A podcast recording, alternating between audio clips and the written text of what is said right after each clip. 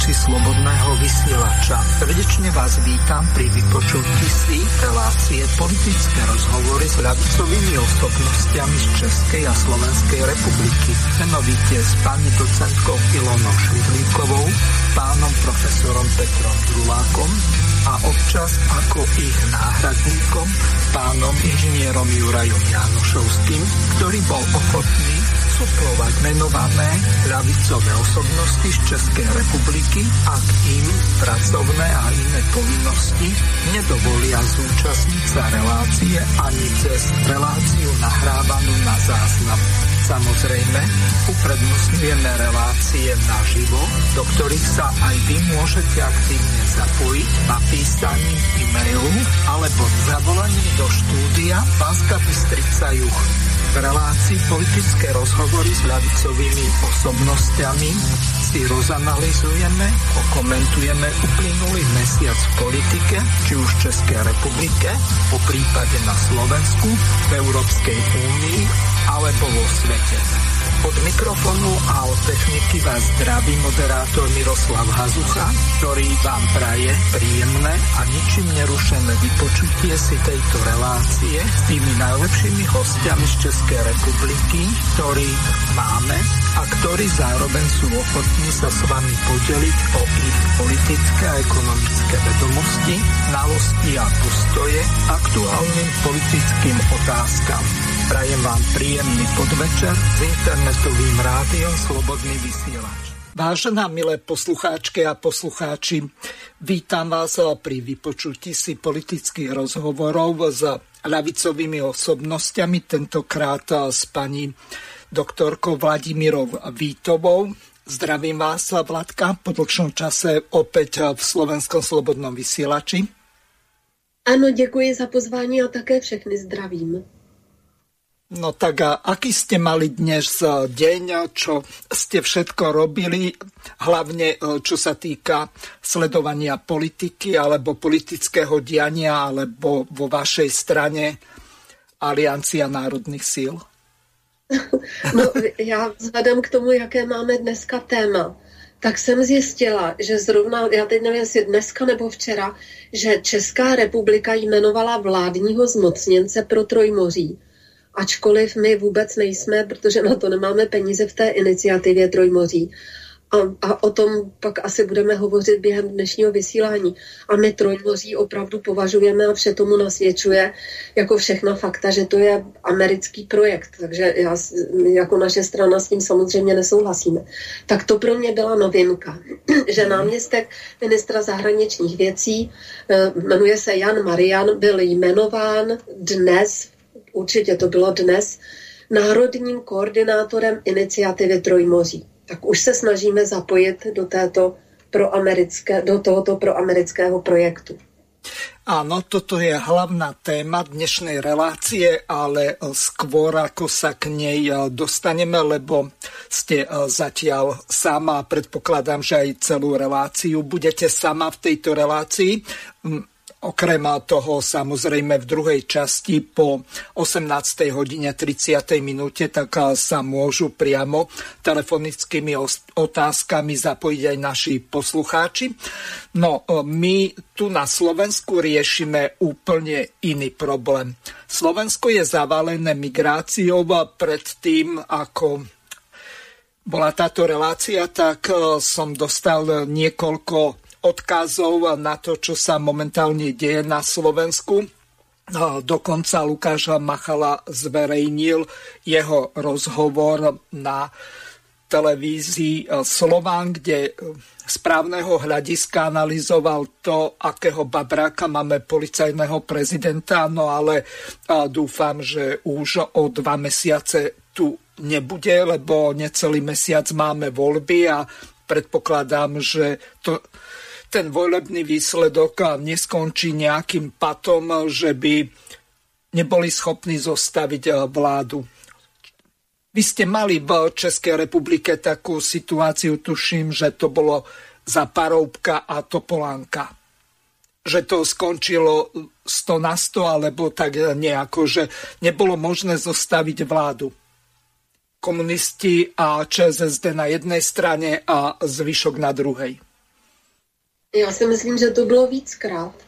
A právě problém byl, že vždycky sociální demokrati, přestože měli usnesení, že nebudou spolupracovat s některými stranami, eh, které už vlastně ani nejsou s těmi pravicovými, tak bylo to usnesení ústředního výboru eh, sociální demokracie, tak pak, jak když se mávne kouzelným proutkem, tak vždycky odmrštili to spojenectví s KSČM, protože tam byly ohromné antikomunistické nálady v té sociální demokracie a úplně nelogicky spolupracovali s pravicovými stranami.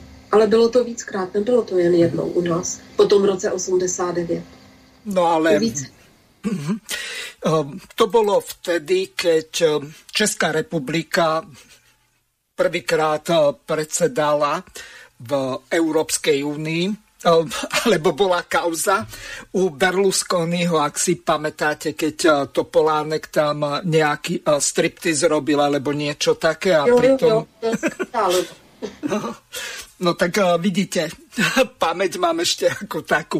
Dobre, ideme na tú migráciu. Ja tu mám pripravenú jednu takú zvukovú ukážku, kde hovoria o tom, že aká je vlastne situácia tak ako som sa zmienil, my máme niečo vyše troch týždňov do volieb, tak e, z toho dôvodu niektoré politické strany e, sú obviňované z toho, že e, si na téme migrácii robia nejakú predvolebnú kampaň. Z môjho hľadiska, ľudia, vy ste sa zbláznili.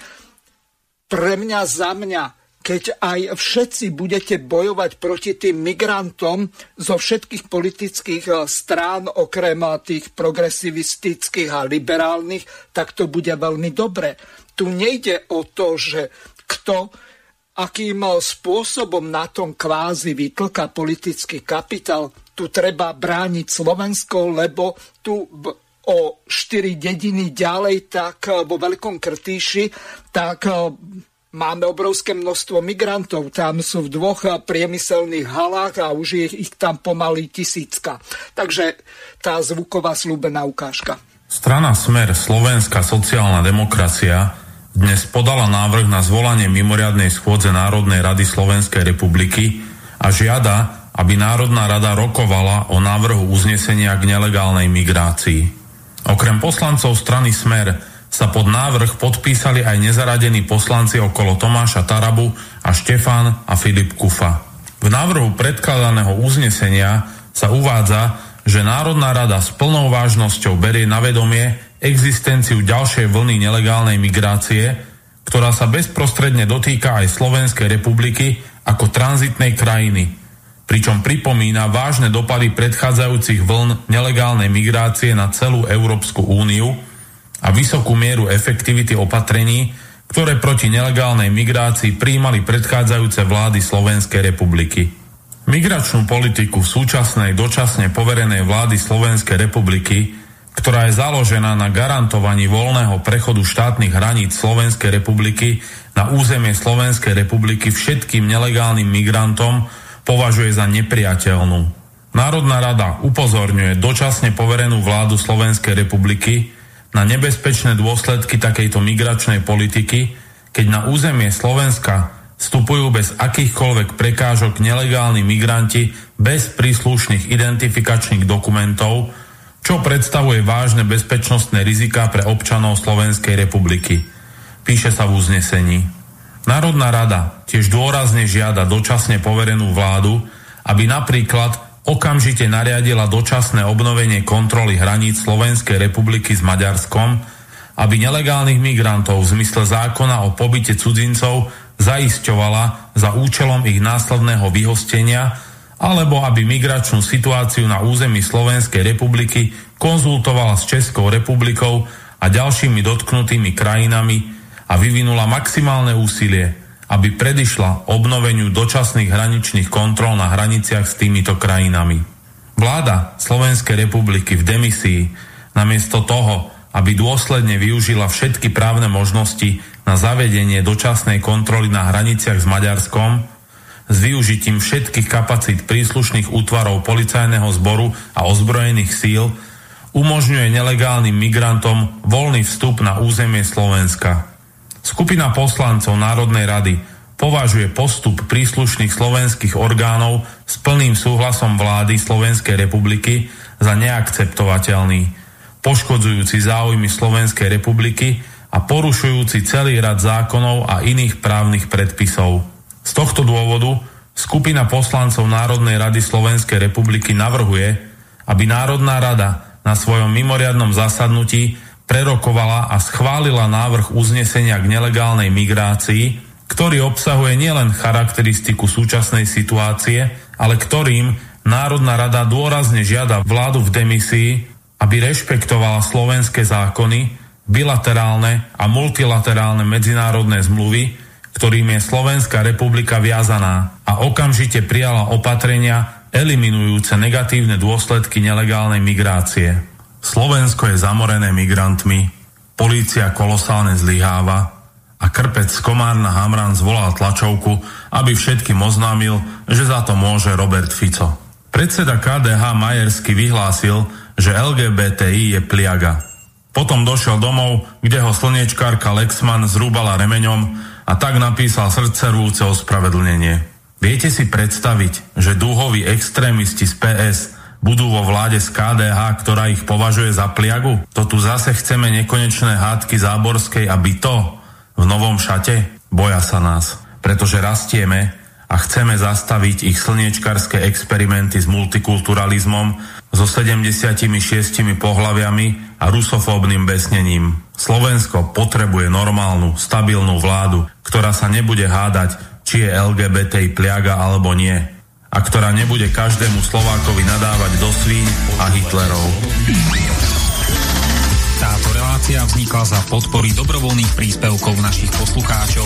I ty sa k ním môžeš pridať. Viac informácií nájdeš na www.slobodnyvysielac.sk Ďakujeme.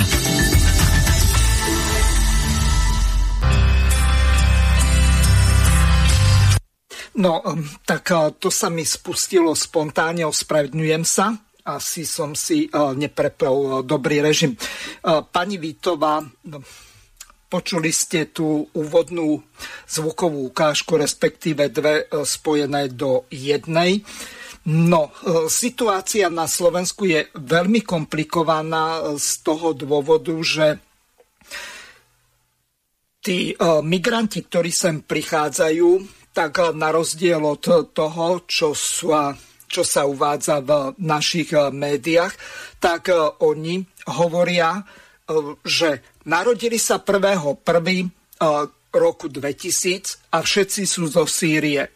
Evidentné je, že pravdepodobne takmer nikto nie je zo Sýrie. Sýria je stále vo vojnovom stave a oni sa nepovažujú za nejakých ekonomických alebo neviem akých migrantov, ale za vojnových utečencov, ktorým je Slovenská republika, pokiaľ prídu na naše územie, povinná udeliť štatút utečenca a poskytnúť im možnosť pobytu, hoci eh, by mali zostávať v prvej bezpečnej krajine niekde v Turecku alebo kdekoľvek inde, v krajnom prípade v Rumunsku alebo v Srbsku podľa toho, že skadiaľ idú.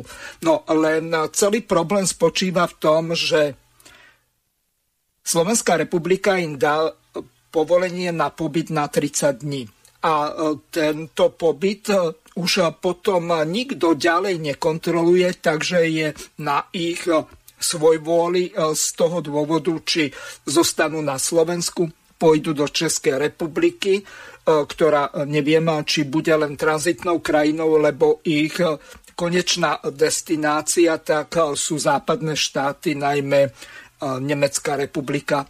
Ako vy sa dívate na tento problém a či vôbec vnímate už nejaký nával na slovensko-českých hraniciach alebo máte e, podobnú situáciu aj vy už v Českej republike, lebo e, z minulosti vieme, že Česká republika aj takisto Rakúsko tak predčasom uzavreli hranice, pretože zo Slovenska sa ich valilo toľko, že už nevedeli, čo s nimi robiť. Aká je situácia teraz u vás? Já si nejsem vědoma toho, že bychom tady měli momentálně tolik migrantů jako vy, ale já chci k tomu říct jednu věc. Jestliže je vaše i naše země v Evropské unii, tak jako čemu se divit? Protože to je politika Evropské unie a to, jaké, jaká je teď situace, tak to jsou plody všech těch předcházejících vlád, které tu Evropskou unii podporovaly. Já, já musím říct, jako pro mě to není žádná novinka, protože byla jenom otázka času, kdy, kdy to bude takhle katastrofický vývoj mít. My jsme tady dělali demonstrace už v roce 2015 proti migrační politice Evropské unie, kterou sama Evropská unie vyhlašuje. A jestliže, jak jsem poslouchala tu tiskovou konferenci, se tam odvolávají na smlouvy, no tak ale jsou nadřazené. U vás určitě stejně jako u nás to tak je, jako ve všech státech v Evropské unii, vždycky je tam jako určitá míra, někde je to více, někde méně. Ale jsou nadřazeny smlouvy a vy jste stejně jako my podepsali smlouvu s Evropskou unii, agendu 2030, jste v NATO, my jsme taky v NATO, tak jako čemu se pro Boha pořád divíme? Vždyť součástí politiky Evropské unie je ta migrace. Je to strategicky řízená migrace, která je, když se o tom hovoří v odborných kruzích, tak je, to je zbraň. To je zbraň na zničení populace. A Evropská unie tuto zbraň na zničení obyvatelstva Evropské unie finančně zajišťuje, logisticky zajišťuje. A pak vždycky je to v takových vlnách a to obyvatelstvo se uklidní a pak zase, ta, zase přijde další vlna. A já jako vůbec není, ten hněv těch lidí se neobrací proti tomu hybateli. A tím hybatelem prostě je ta Evropská unie. A to, to můžete se odvolávat, a teď nehovořím k vám, jenom protože to samé v našich zemích se děje, nebo v České republice. Můžete se odvolávat na jakékoliv smlouvy chcete na, na národní a tak, ale jsou tomu nadřazeny jisté smlouvy a je tomu všemu nadřazena ta politika Evropské unie. Takže tady jsou z pohledu Evropské unie ti migranti žádoucí. Je to v pořádku, že tady jsou. Evropská unie si to přeje a vždycky si to přála. Tak já, já prostě třeba ty naše politiky, teď vy teda jste před těma volbama, já bych se teda ptala, jak jsou na tom ve vztahu k Evropské unii, vždyť oni to musí vědět, to, co tady říkám já. Vždyť je tam i spousta právníků. Takže prostě primární je Evropská unie, je nadřazená ta legislativa nad národním státům a Evropská unie chce a podporuje migraci. A e, tady byly možná je to kolik, sedm let, tak tady byl místo předseda Iráku e, v našem parlamentu, místo předseda parlamentu iráckého, tak byl také v našem parlamentu. A ten tam prosil ty naše poslance, ať nepodporují migrační politiku, že oni nechtějí, aby odtud odcházeli lidi, že jsou, jestli do toho chceme dát nějaký peníze, tak ať to pošleme tam, jako přímo, ať oni se tam starají o ty migranty, ale oni říkali, my máme státní politiku, kdy se snažíme těm lidem, co byli válkou připraveni o domov a tak podobně zajistit a mají zájem o to, aby tam ti Iráčané zůstali. To samé se týká Sýrie. To samé se týká Afriky. Vždyť ta Evropská unie chtěla pořád s Afrikou podepsat Marrakešskou deklaraci, nakonec ji teda podepsala, ale ty africké státy to odmítaly.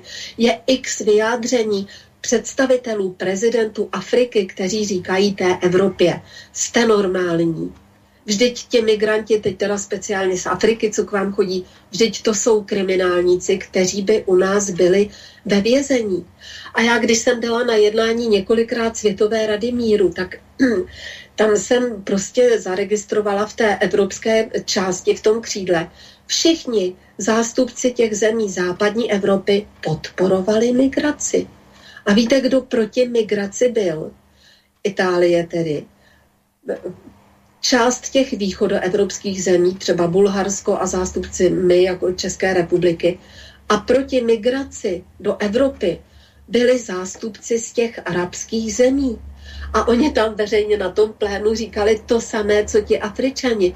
Pro boha jste normální.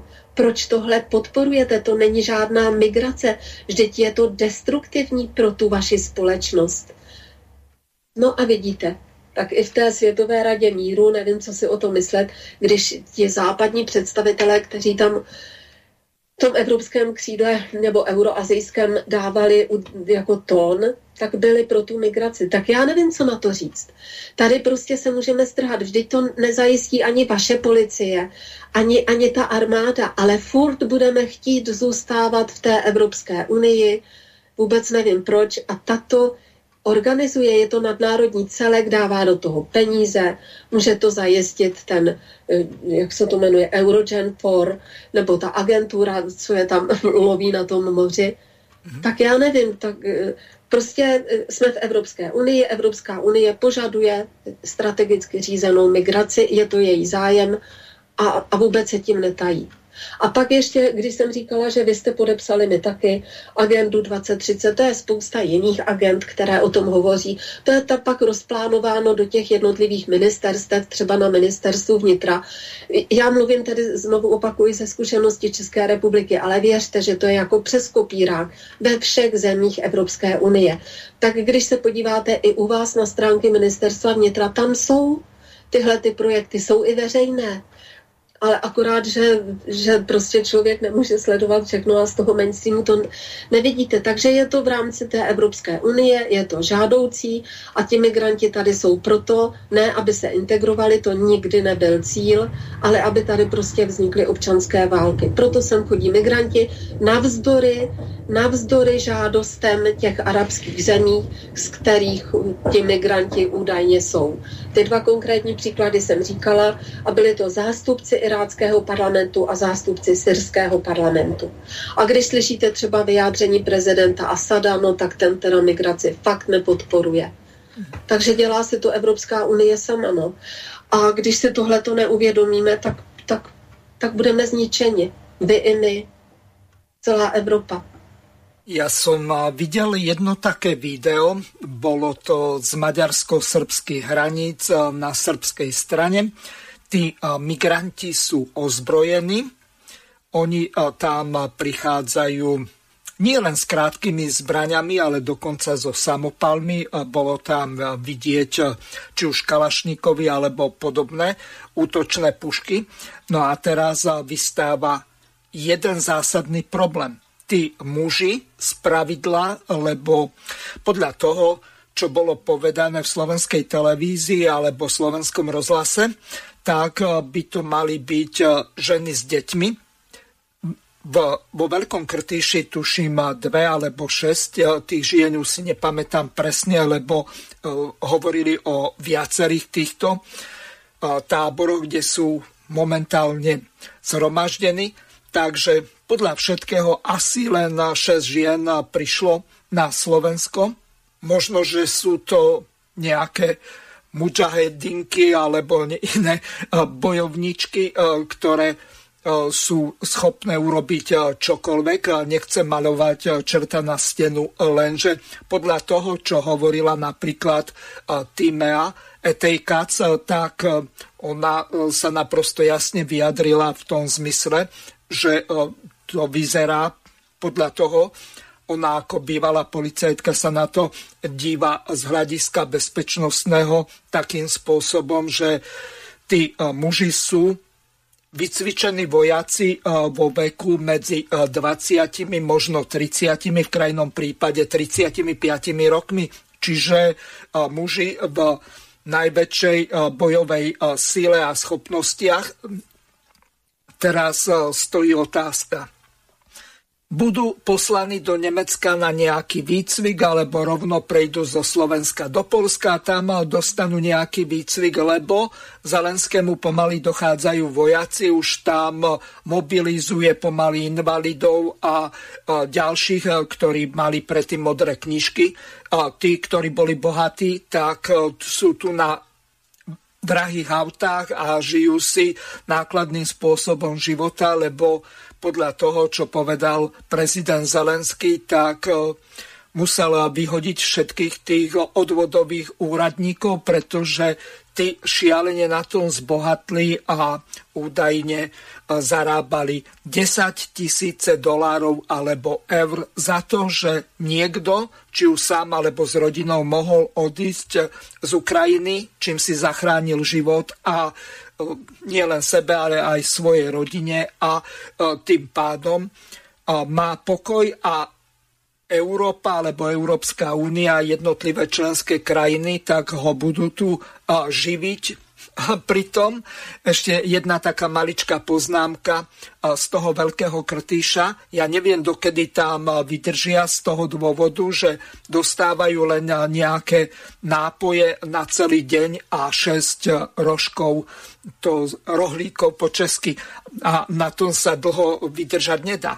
Čiže oni musia mať peniaze a podľa toho, čo hovorila aj Timea, tak eh, tí migranti no, berú si eh, taxíky a za taxík, eh, ktorý ide zo Srbska cez Maďarsko po Slovensko, tak stojí 3000 eur. Čiže tí ani nie prevádzači, ale prevádzači, čo ich eh, prevezú až na naše hranice, tak na tom celkom dobre zarábajú. To je jeden problém. A druhý je, že tí prevádzači cez slovenské hranice tak už sú vybavení dronmi a kontrolujú, či náhodou niekde sa nejaká hliadka polície v blízkosti nepohybuje, aby sa nerušene dostali cez zelenú hranicu s Maďarskom, lebo nás to nikto nestráži, na Slovensko a potom už si hľadajú tie miesta podľa toho, ako sú navigovaní cez tie mobilné telefóny,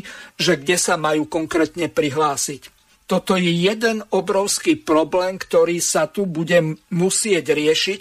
Uvidíme, či sa vôbec podarí otvoriť eh, tú schôdzu Národnej rady a či sa tento bod dostane do programu, lebo tých 30 eh, hlasov Tarabovci a Ficovci dali dohromady, takže eh, tá schôdza by mala byť minimálne otvorená. Otázne je, že či sa to dostane do programu. No, No ale víte co, tak jako, a co tam vyřeší, když to jako půjdou proti Evropské unii? Mm, tak Nevyřeší to tam nic. A mě by teda zajímalo, jak, jak ty politické strany, jak se k té Evropské unii staví. Já chci totiž říct, že eh, samozřejmě, že, že kdo je vycvičil, tak je jasné, že je vycvičili, řekněme tomu ISIS, nebo ono to má různé jako, jako názvy. A kdo vycvičil ISIS? Američani. A kdo, je, kdo to všechno financuje? Američani. A kdo financuje Američany skrze nadnárodní korporace a to je jako více zdrojové financování plus ze státního rozpočtu. V podstatě dojná kráva Američanů a té Evropská unie a dojnou krávou Evropské unie jsme teda rozhodně my, Česká republika a vy taky. Takže my si tady tohleto de facto financujeme sami. A znovu říkám, ti lidé nevidí správného hybatele té migrace to je Evropská unie. A jestli furt budeme chtít v té Evropské unii zůstat, no tak se můžeme strhat a ta migrace prostě nepoleví.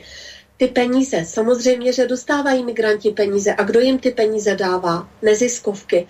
A kdo platí neziskovky? Státní rozpočet Státy platí neziskovky ze státních rozpočtů. Když se podíváte na stránky Evropské unie, jaké jsou vypisovány projekty pro neziskovky právě v oblasti migrace, to jsou prostě miliardy euro. Když se podíváte na stránky OSN, to samé, miliardové projekty pro neziskovky, aby organizovali de facto, tam je to pod všelijakými zletnými slovy, tu migraci. Takže jestliže mně to přijde jako na zahrádce, že když ten plevel jenom mu utrhnete lupínky, tak znovu vyroste. Ale nikdo se nestará o ten kořen a ten prostě kořen všeho zla je opravdu ta Evropská unie. A ještě když jsem hovořila o těch smlouvách, že, že se, nevím, kdo přesně hovořil, odvolává na tom, že jsou porušovány smlouvy, tak to jsou smlouvy, znovu zopakuji, druhého řádu. Tady jsou primární smlouvy, ty nadnárodní, a ty mají větší váhu u vás i u nás, takže ty národní smlouvy, nebo ty, co si myslíme, že nás chrání, ty si můžeme tak leda vy i my strčit za klotouk. třeba například teď už to není k nalezení na stránkách eh, OSN, ale my jsme to měli na našich stránkách přímo odkaz na tu smlouvu. Tam je ohromná jednak analýza a součástí toho byla i ta smlouva, kterou podepsali všechny státy, vy i my. Migrace k náhradě původního obyvatelstva Evropy.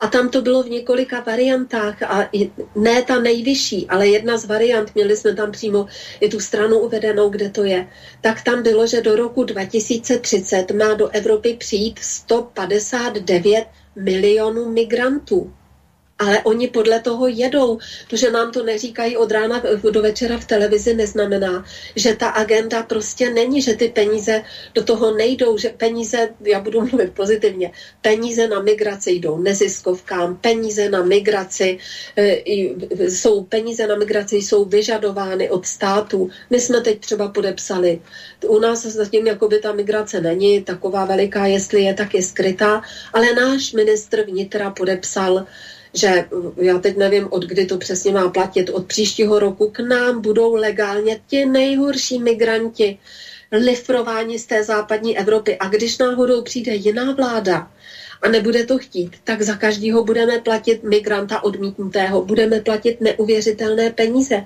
No ale mně to přijde jako v blázinci. A tady se můžeme o tom hádat a pořád o tom povídat.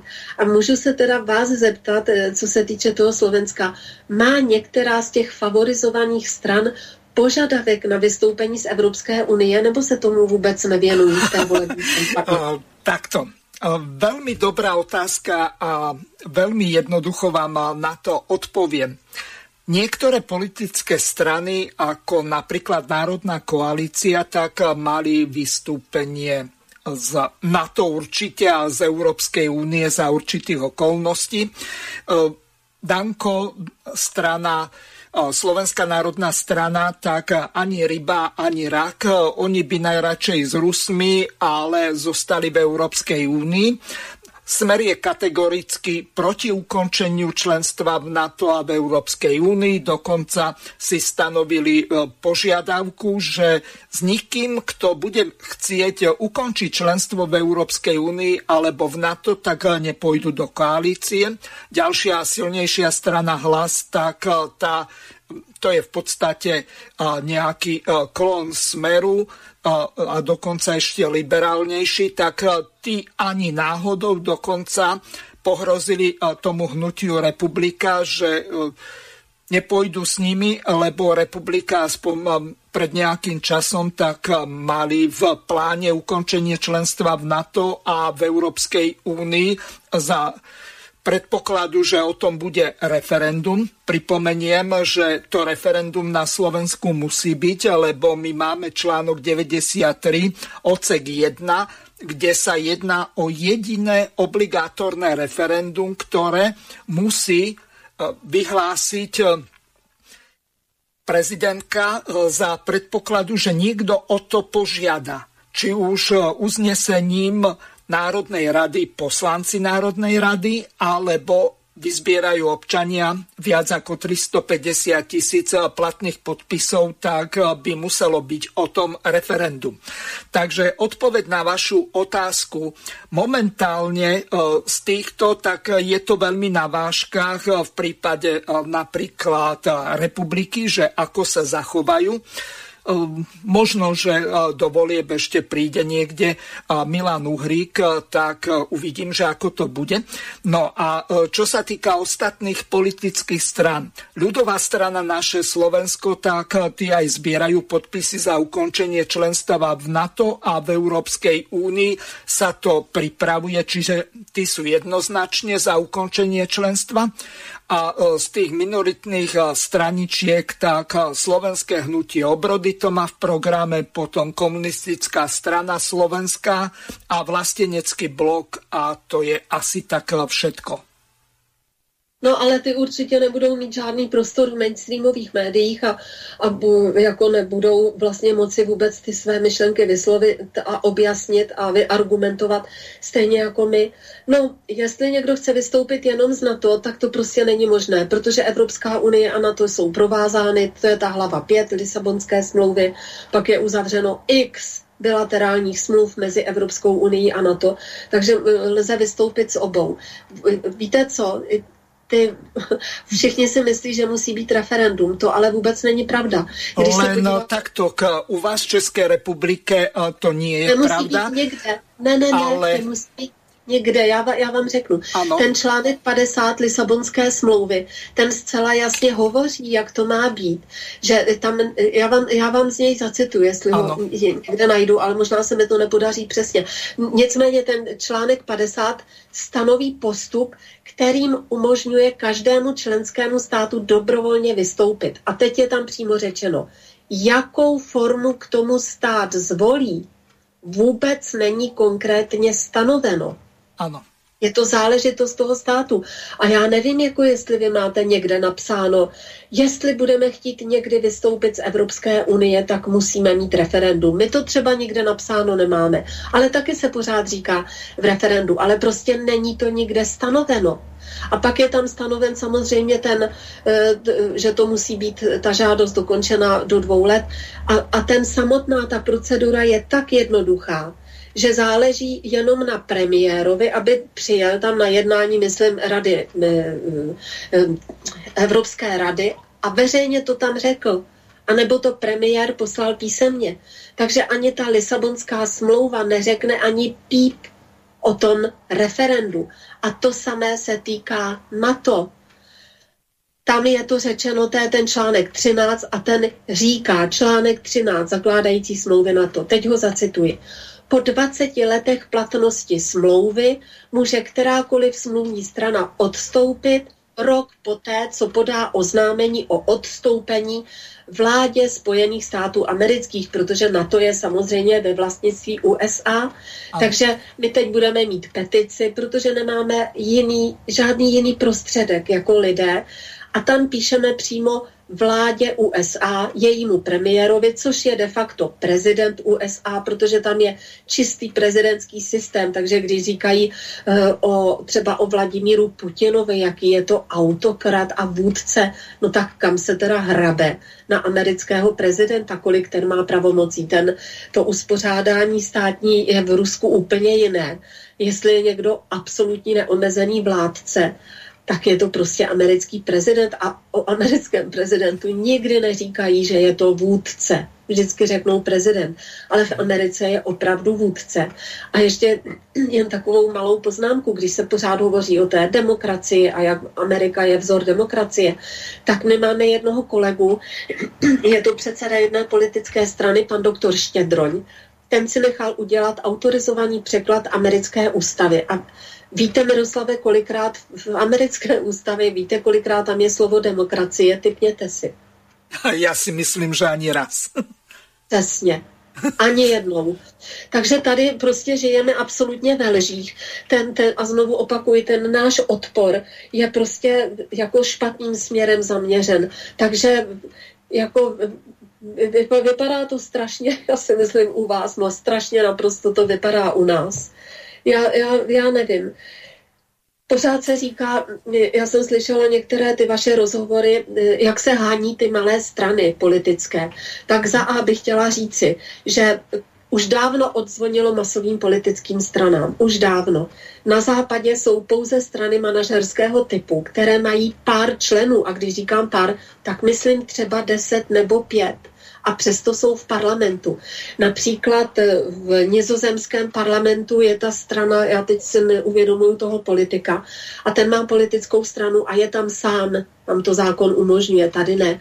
Takže takové ty řeči, že jsou to malé politické strany a tudíž nemá smysl vůbec se o ně zajímat, tak prostě jsou asi záměrně podle mě jako záměrně svádí lidi na cestí, protože v té mase už to dávno není. Ty masové politické strany, to bylo v, v minulém století. ale teď už se ten, eh, všechno se posunulo jinam a o tomhle se jakoby vůbec nehovoří.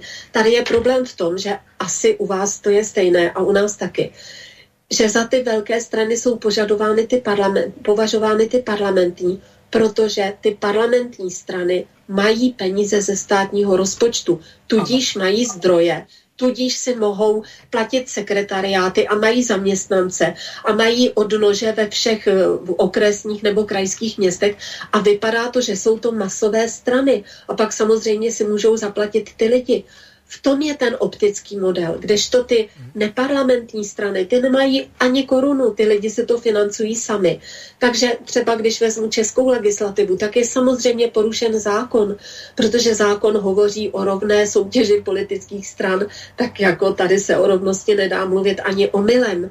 A ústava je samozřejmě porušena taky. Je to porušeno ve volebních kampaních, protože eh, to, eh, tam se nedostanou ty menší politické strany, ty, které si neplatí ten státní rozpočet a když jsme dávali stížnost, tak se tam nedostanou e, prej legálně, protože existuje nějaké rozhodnutí soudu, že na základě takzvané odstupňované rovnosti ty strany, které ty soukromé agentury veřejného mínění neuvedou ve známost, tak nemají v mainstreamových médiích co dělat. A takže takhle to mají ošetřeno u nás i u vás. Je to zacyklený systém. A pokud tohle to lidi nepochopí a nebudou volit ty strany opravdu podle programu, a teď už nedostanou informace z mainstreamových médií pravdivých. Ani omylem. Dostanou z alternativních, jako jste vy, nebo si hold musí najít přímo ty programy politické na těch jejich stránkách těch stran. A ještě lidi se cítí zrazeni, ale ty strany je nikdy, třeba beru zase Českou republiku, ty strany je nezradily, ty strany to mají v programech jenže lidi jsou tak líní, nebo ani je to nenapadne, že si ty programy nepřečtou. A jestliže má strana programu setrvání Evropské unie a NATO, no tak vám může pak říkat zlatý svatý věci. Může jednat od rána do večera a budete zavalený migrantami. My, my, migranty, my taky. No dobre, skôr ako sa dostaneme k hlavnej téme, tak sa vás spýtam, že či aj vám sa dostalo, alebo minimálne ste sa o tom dozvedeli v úradnom vestníku Európskej únie, že vaša eurokomisárka Viera Jovrova tak vydala rozhodnutie, ktoré sa týka ktoré má názov Vykonávacie rozhodnutie Európskej komisie číslo 1662 z roku 2003. Tu uh, vidím uh, dátum 25.8.2023, uh, 16.8.2023 to pani Jovrova podpísala. A teraz to čaro. Jedná sa o vykonávacie rozhodnutie Európskej komisie o žiadosti o registráciu Európskej iniciatívy občanov s názvom Zachovanie a rozvoj ukrajinskej kultúry, vzdelávania, jazyka a tradícií v krajinách Európskej únie podľa nariadenia Európskeho parlamentu a Rady Európy číslo 788 z roku 2019. Viděli jste to někde? Ne, neviděla. No, tak viděla. vám v Slovenčine v pdf to pošlem. Nemienim to teraz s vami rozoberať, len mne padla stánka. My tu nemáme doriešené kultúru, vzdelávanie a otázku eh, tradície a jazykov našich rómskych spoluobčanov a my tu ideme ešte riešiť nejakých Ukrajincov, ktorí by mali byť repatriovaní naspäť, e, ako náhle skončí špeciálna vojenská operácia na Ukrajine. A tá už dúfam, že veľmi dlho nepotrvá, aj keď niektorí hovoria o tom, že sa jedná o opotrebovaciu vojnu. Zelensky vyhlásil, že on na to, aby porazil Ruskú federáciu, tak potrebuje 160 F-16. Samozrejme, piloti ukrajinskí už skoro žiadni nie sú a tí, ktorí sú údajne cvičení, tak Najskôr sa musia naučiť poriadne angličtinu, potom jazyk tej e, členskej krajiny e, NATO, z ktorej sú poslani, či už Belgičania, Holandiania, Dáni alebo kdokoľvek iný. Možno ešte sa budú musieť naučiť e, polštinu alebo iný jazyk, aby počuli tie príkazy a rozumeli tomu. A to už nehovorím o tých navigačných eh, prístrojoch, tých F-16, ktoré sú v úplne iných mierach, váhach a všetkom ostatnom a všetko je opačne oproti eh, bývalej sovietskej technike, na ktorej boli naučení lietať.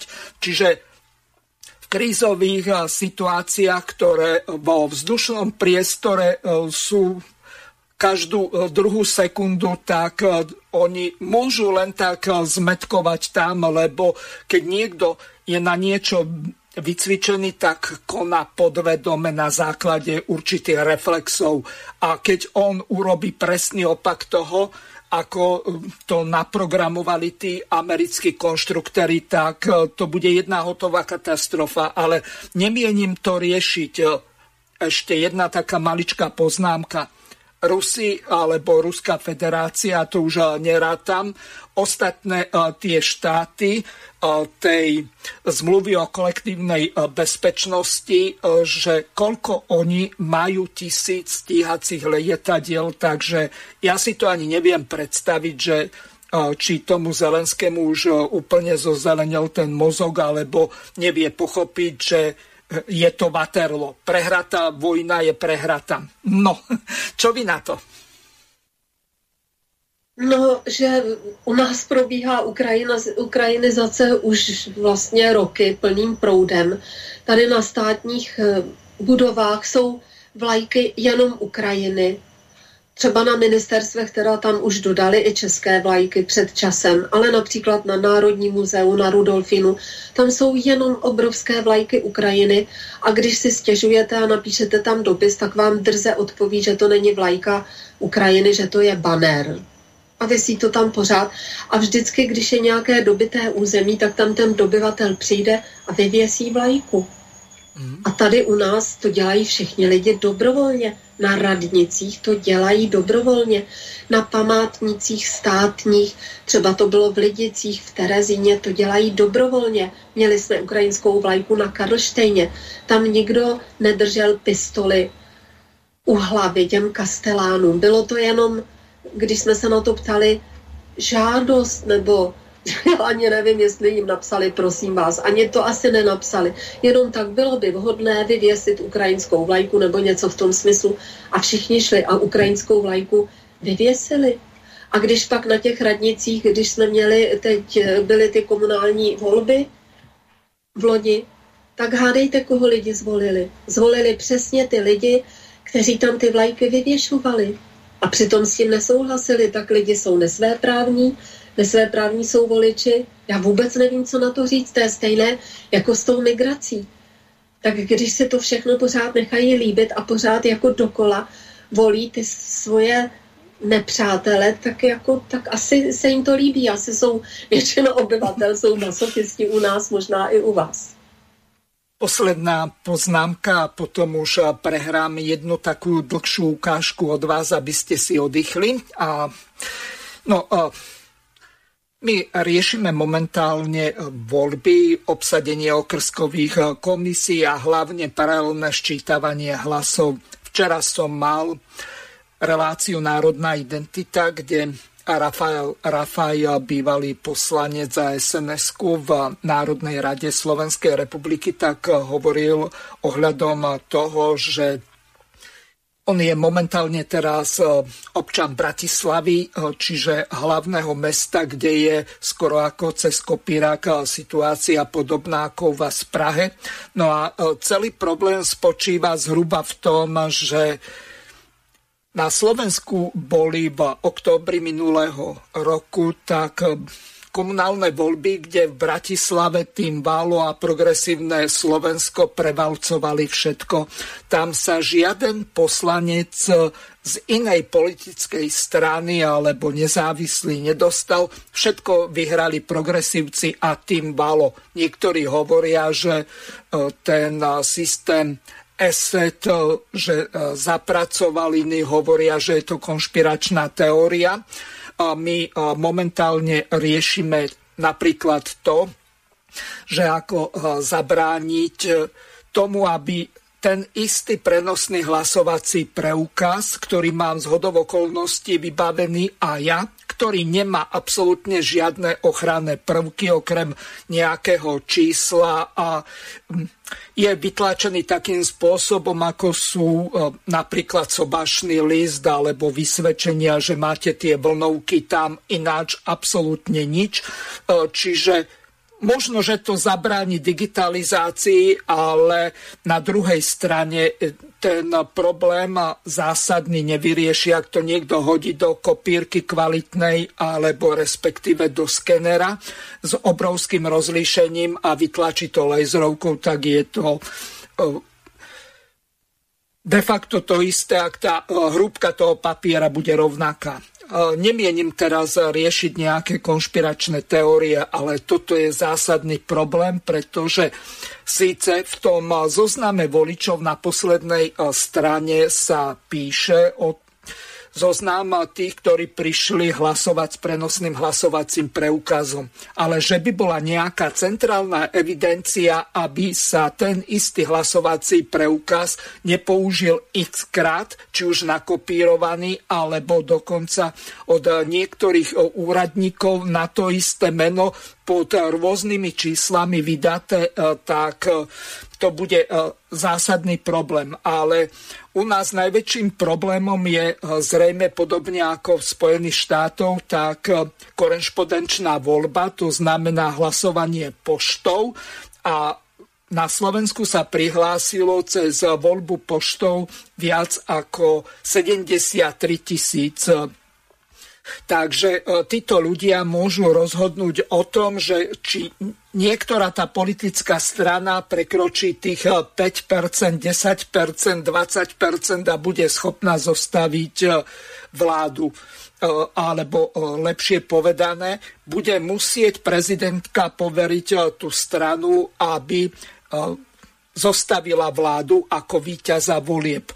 Máte aj vy takéto problémy v Českej republike, že u nás tento problém s prenosnými hlasovacími preukazmi tak prvýkrát bol odhalený, a teraz sa podržte, pred 21 rokmi, to znamená v roku 2002.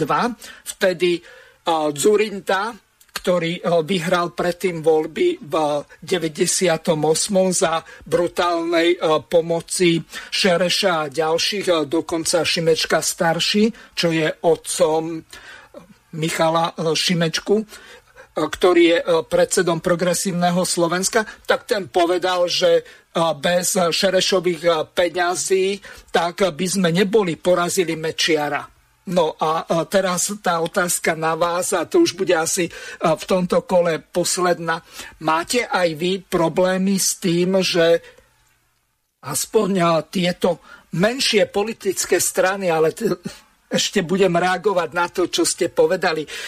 U nás sa to berie tak, že nie podľa e, počtu členov v politickej strane e, sa rozlišujú na menšie a väčšie, ani podľa toho, že e, či sú parlamentné alebo nie, ale podľa aktuálnych preferencií, ktoré sú od buka do buka.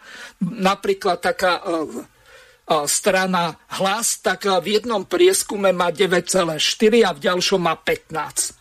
No tak viete si asi predstaviť, že ako sa tie e, prieskumy robia, alebo čo ja viem, Republika v jednom má 11 a v druhom 6,2 alebo 7 a tak. Takže e, tu je obrovský problém, že na tieto prieskumy sa nedá hľadieť vôbec a ešte u nás na Slovensku je jeden problém, že teraz e, prebiehajú televízne diskusie a tie začali robiť takým spôsobom, že z rovnakého košiara alebo druhu voličov, tak vyberali politické strany napríklad socialistické, nacionalistické, alebo čo ja viem, kvázi demokratické, tieto progresívne a tak. Čiže tu je problém taký, že niektorí či už e, Šimečka, ten odmietol ísť Tarabom do relácie, alebo zás Taraba odmietol ísť e, do relácie napríklad e, s Kotlebom a Uhrikom, pretože o čom?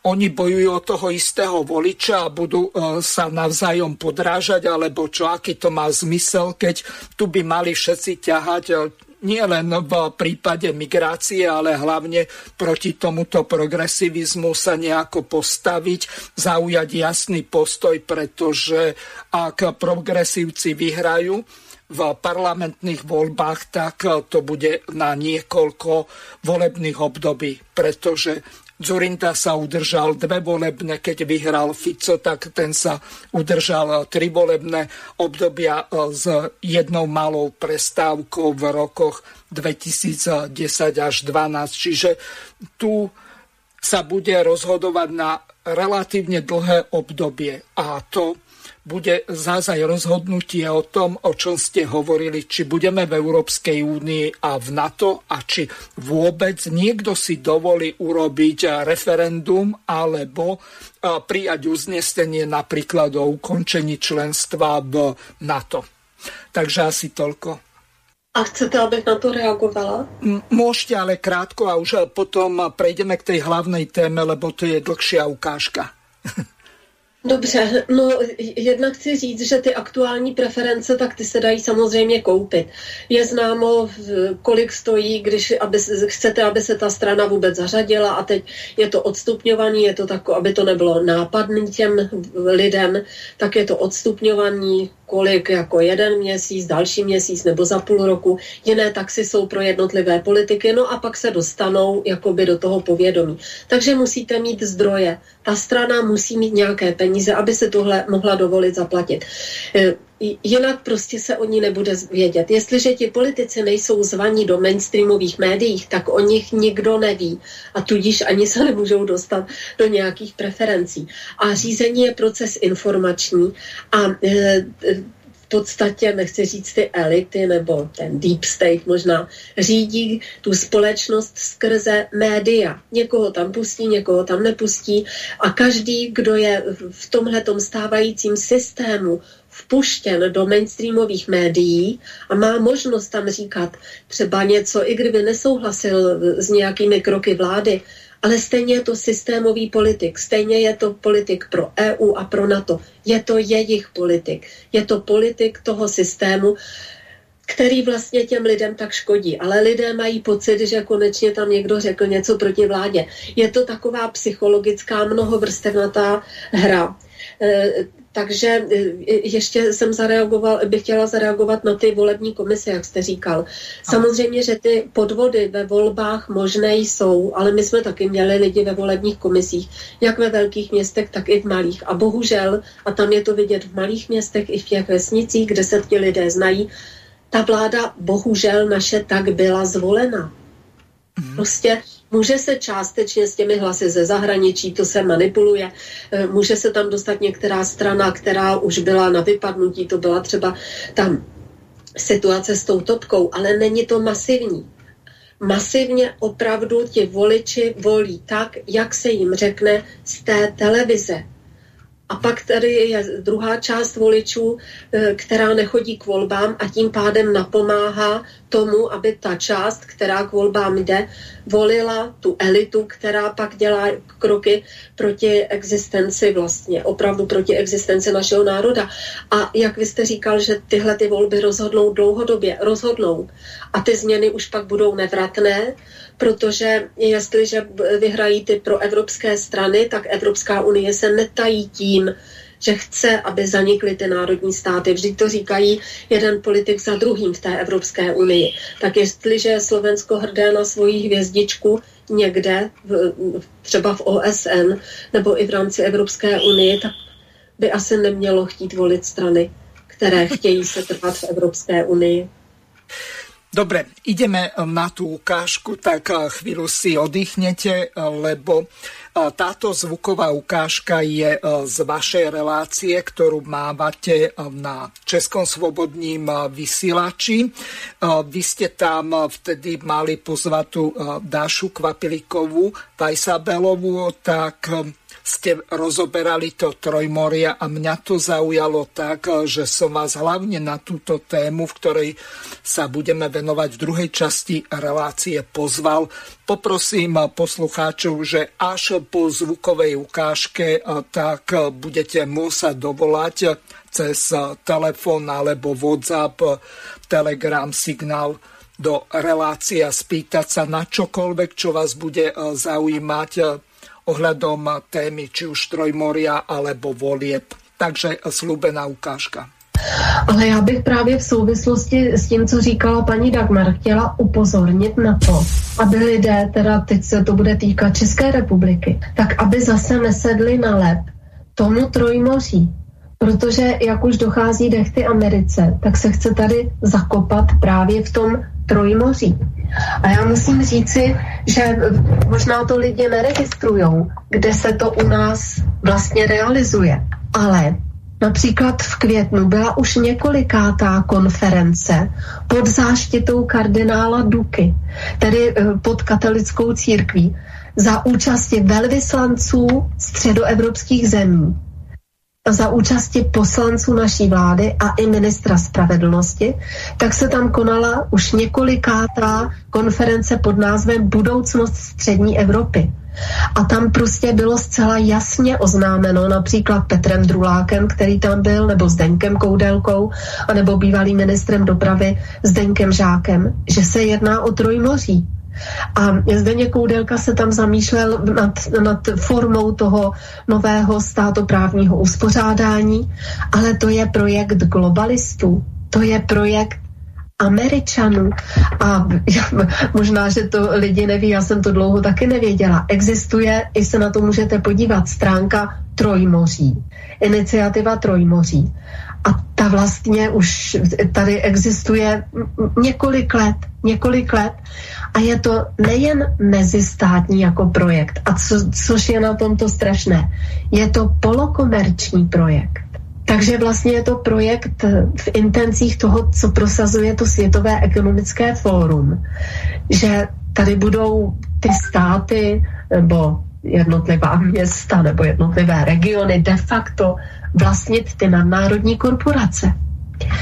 Ta, ten stávající, ta iniciativa Trojmoří, tak má ohromný investiční fond, do kterého mají dávat teda peníze jednotlivé státy. Víte, co je zajímavé? Tato vláda Petra Fialy, pokud mám teda poslední informace, se do toho nějak nehrne, protože Petr Fiala je vypěstován Němci. Takže co, co, což je zajímavé, jak všechno zlé je k něčemu dobré. Takže tahle ta vláda ještě snad ani ne, nejmenovala toho národního koordinátora, předtím byl za vlády Andreje Babiše, ale tam jdou neuvěřitelné peníze.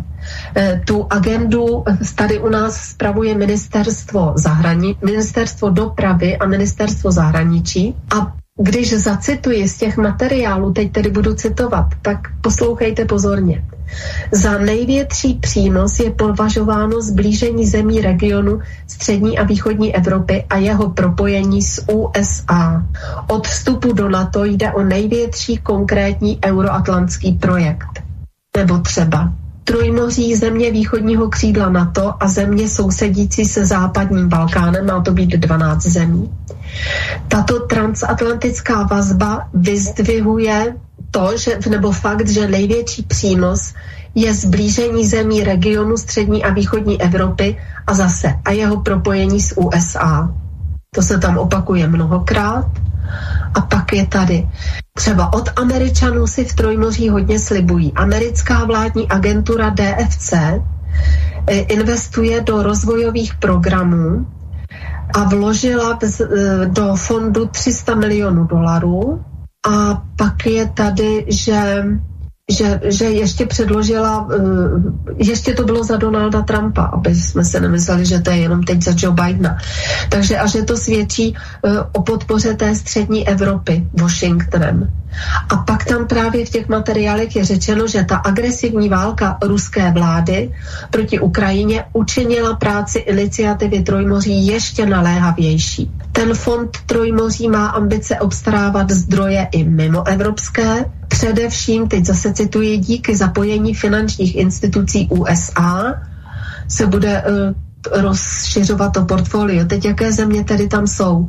Bulharsko, Česká republika, Estonsko, Litva, Lotyšsko, Maďarsko, Rakousko, Rumunsko, Slovensko a Slovinsko.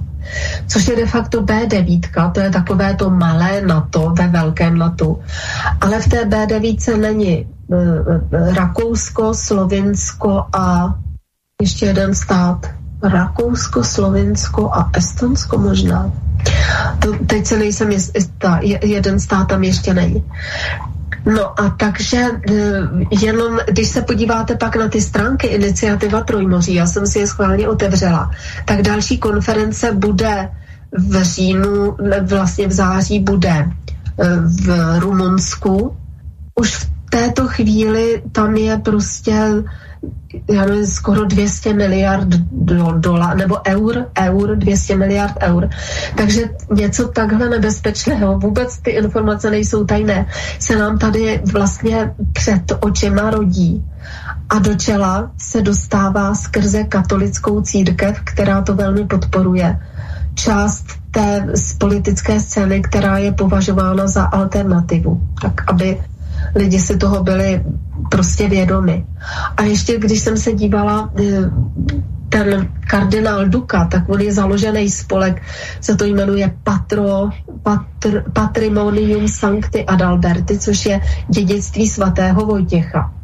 Takže pod touto rouškou se probíhají různé semináře, jsou tam zváni američtí odborníci a za nás to zaštiťuje tedy vlastně odborně ten Petr Drulák jako, jako politolog a ideologicky to je Martin Semín, teda Michal Semín, potom právně ten Zdeněk Koudelka a odborně, co se týče té infrastruktury, ten Zdeněk Žák. A když se podíváte, kdo je podporuje, tak já jsem se schválně dívala, oni říkají tedy, že nemají žádnou podporu ze zahraničí, to mě rozesmálo. Například to, co ta poslední, která proběhla teď v květnu, ta konference, tak tam už se ani nenamáhají napsat to v češtině. Když se podíváte na ta videa, která taky nejsou v češtině. Ty prezentace těch našich eh, i kardinála Duky, i Petra Druláka, ty v češtině jsou, ale všechno to kolem, to pozadí, ty nápisy, eh, ani není diskuze povolena pod těmi videi, tak to je všechno jenom v angličtině. I, na, na, i jsou pojmenována ta videa. A teď, když jsem se dívala na ty sponzory, tak jsou to většinou katolické univerzity, nebo nejen katolické, ale jako církevní univerzity z Polska i ze Slovenska. Je tam nějaká společnost, společenstvo Ladislava Hanusa, což je vlastně taky jakoby vysoká škola a snaží se tam uh, vyučovat křesťanskou politickou filozofii. Je to něco podle mě jako Aspen Institut, nemyslím tuhle tu slovanskou věc, ale to, co se jako rodí na těch vysokých školách, vychovávají si tam křesťansky založené jako budoucí politiky. Tady proto, uh, proto Trojmoří. A ještě když jsem se dívala na jednu polskou univerzitu, která se jmenuje Collegium Intermarium přímo, jakože to je univerzita Mezimoří, tak oni vlastně začali v roce 2021 a ty tam mají jak rostly. Tak v roce 2021 začali a dostali milion dolarů, založili univerzitu a první programy. V roce 2022 získali 1,5 milionu dolarů, založili výzkumná centra, založili klastr pro střední Evropu akademický a zahájili sérii debat Intermarium, takže to jde z Polska už od té jejich vize staré toho Mezimoří. Pak v roce 23 už mají nakladatelství, časopisy, otázky pro region Intermarium 24, to mají v plánu navázat spolupráci s univerzitami v Severní Americe a západní Evropě a v roce 2025 to už tam mají obnovu oblast společnosti obnovu latinské civilizace. Ale to je přesně to, ty chtějí podporovat Trojmoří, jakože mnohé strany to mají v programu, tak teda pak pán Vážení poslucháči, počúvate reláciu politické rozhovory s ľavicovými osobnostiami z Českej alebo Slovenskej republiky. Teraz e, tu máme hostku pani e, doktorku Vladimíru Vítovu. V tejto druhej časti sa budeme venovať e, téme Trojmoria. Prvú časť sme venovali nelegálnej migrácii. Pripomeniem, že pokiaľ budete mať nejaké otázky na pani doktorku Vítovu, tak môžete využiť e, telefónne číslo plus 421 910 473 440. Úvod do problematiky, tak e, pred chvíľou pani e, Vítová povedala síce z iného rádia, ale predpokladám, že kvalita bola dostatočná na to, aby ste zrozumiteľne pochopili, že o čom hovorila, aké obrovské riziko Trojmorie je, alebo Medzimorie. Pani Vitová, medzi tými dvomi termínmi Medzimorie a Trojmorie je nejaký rozdiel? No to Mezimoří byl původně projekt polský. Toho, Čiže Pilsudského. Ano, ano. No a na to se teď akčně navázalo a je to projekt Mezimoří teda Trojmoří, Trojmoří. No a v podstatě opravdu se dá říci, že je to projekt Spojených států amerických, protože e, jde o prosazování, a tam to také zaznělo v té ukázce, jde o prosazování energetických a i vojenských zájmů v Evropě, ostatně o tom svědčí všechny ty smlouvy vojenské, co jsou podepsány s jednotlivými zeměmi Evropské unie a tak dále. E, tady jde o to, že se mění ta globální politická situace v Evropě. A ty velmoci e, o novém uspořádání toho středoevropského prostoru jednají, nebo velmoci prostě mám tím na mysli speciálně Spojené státy americké a třeba některé ty velké eh, Musím říct, že i velké nadnárodní korporace, protože my si myslíme, že velmoci jsou jenom státy, ale tady mezi tím došlo k tomu, že že jsou tak obří ty nadnárodní korporace, že v podstatě jsou postaveny na roveň těch států a ty udávají tón, udávají tón i v Evropské unii a začínají udávat tón i v té světové politice. Takže ty to plánují bez ohledu na to, co, co si ti obyvatelé přejí anebo nepřejí. A samozřejmě to všechno plánují eh, ve vlastních zájmech, ne v zájmech obyvatel těch kterých zemí. Takže ještě bych tady chtěla říct, to se týká i toho prvního tématu, i voleb na Slovensku, i voleb, které jsou v České republice a podobně, kdy lidi mají pocit, že na jejich mínění a hlasu nezáleží, no tak až tady bude digitální koncentrák, tak tomu tak skutečně bude. Ale v této chvíli ještě tomu tak není. A ráda bych zdůraznila, že žádný velký politický projekt nemůže být vytvořen elitami, bez aktivního zapojení širokých vrstev lidí. To prostě oni to nemůžou udělat navzdory mínění většiny lidí. Ty elity v úvozovkách mohou některé věci urychlit. A e, mohou třeba jako vědět na základě průzkumů, které my se nedozvíme, ale které si dělají pro sebe, mohou, lidé, mohou vědět, co lidé přesně chtějí ale můžou to veřejné mínění upravovat, ale nemohou, opravdu nemohou, bez souhlasu, se nemohou obejít bez souhlasu a podpory většiny obyvatel té které země. Proto jsem o tom tu první hodinu mluvila několikrát, jako v, možná v, v takové konkrétnější rovině a teď jsem to řekla obecněji. Prostě opravdu to tak je. Co se týče řízení společnosti, tak tenhle ten fakt bývá lidem utajen, ale na těch lidech fakt strašně záleží. Oni si, oni nejsou z to udělat to, co by dělali navzdory, nebo co by chtěli dělat, navzdory mínění většiny obyvatel té země. To neudělají. Takže i když to tak nevypadá v médiích, tak ale ti lidé mají obrovskou moc. Měli by se toho být vědomi. Mhm. No, teraz vám budem klásť asi komplikované a ťažké otázky, lebo Ja som nad tým na jednej strane uvažoval, potom sme mali s niektorými kolegami alebo aj poslucháčmi debatu okolo tejto témy, pretože na Slovensku tak sú niektorí takí aktivisti, dokonca jeden je aj majiteľom prieskumnej agentúry. A takisto jedna politická strana, ktorá bola už spomenutá, ale asi ju nemôžem menovať, tak aktívne sa zapája. Je to nacionalistická strana a jej eh, čelní predstavitelia chodia do Polska na tieto stretnutia, porady a tak ďalej. A teraz tá ťažká otázka na vás. Zmluva DCA bola podpísaná medzi Slovenskou alebo Českou republikou a bola aj ratifikovaná, čiže e, de facto tieto zmluvy sú platné.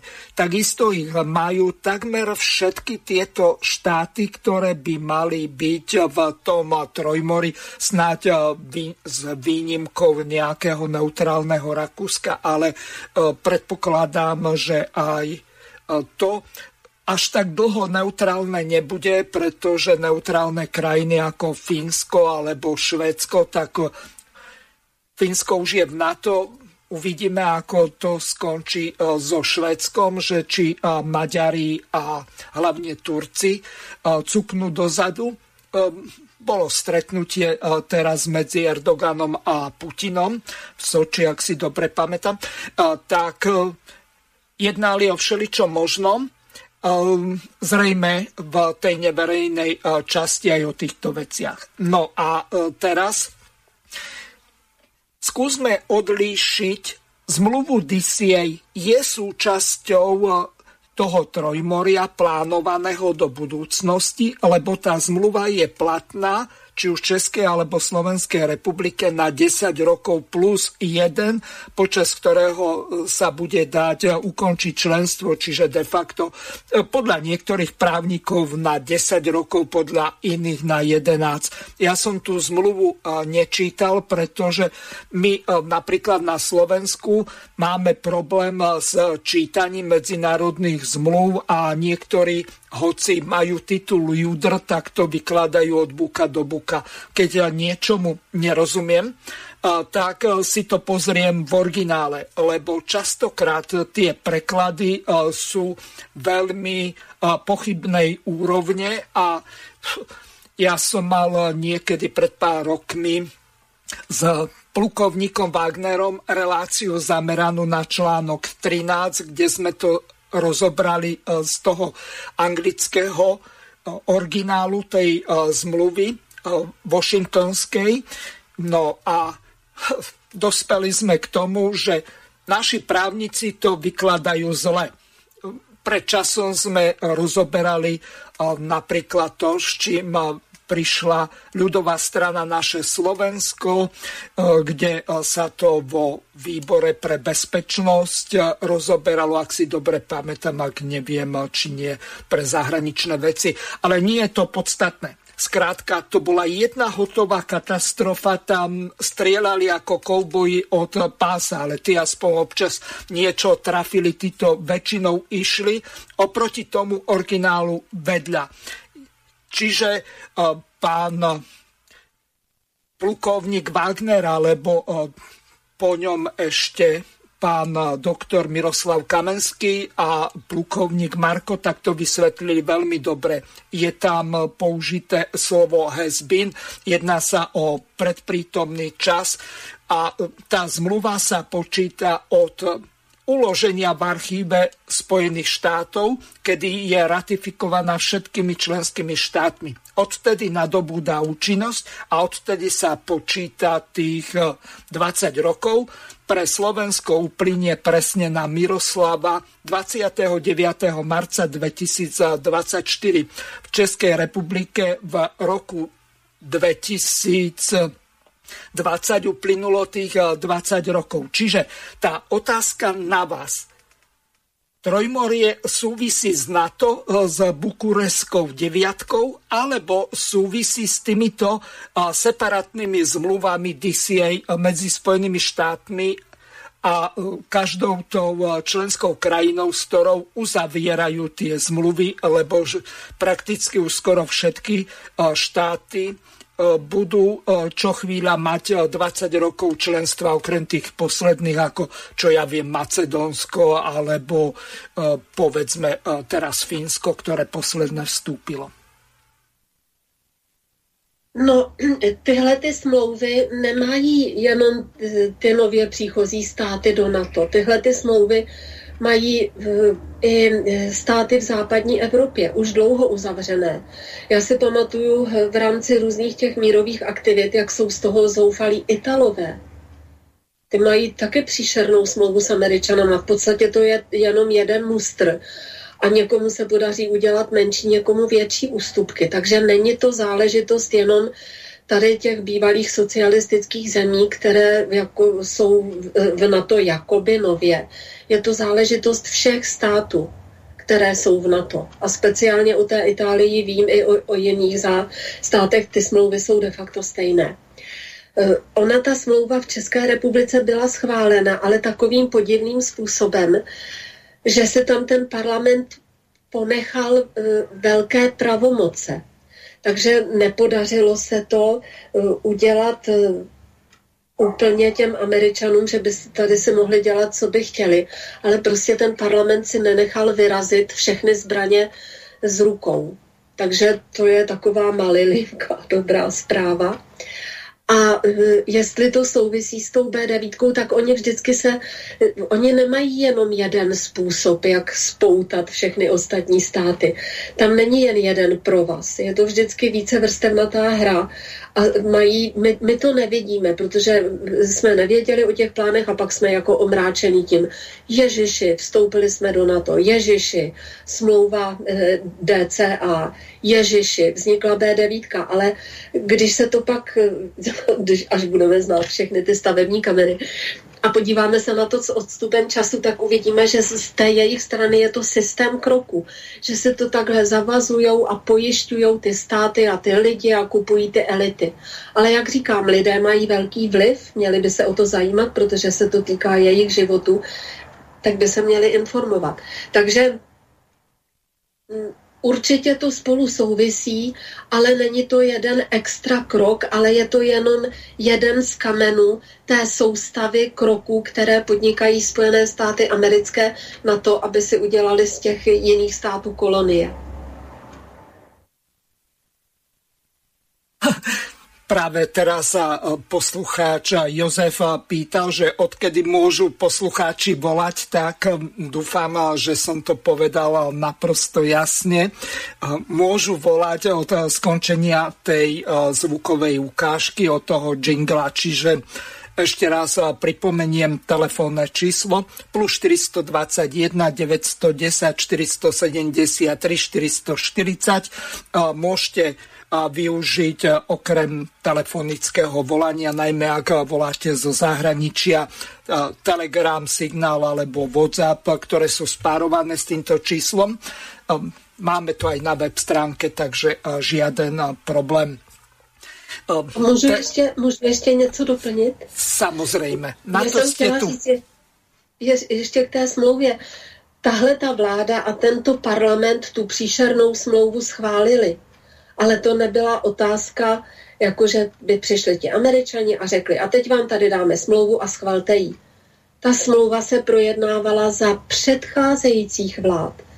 A, a ti, ty vlády byly nejen tahle vláda, to byly ty vlády předtím, které vlastně tomu položily ty základní kameny a které na to vůbec přistoupily.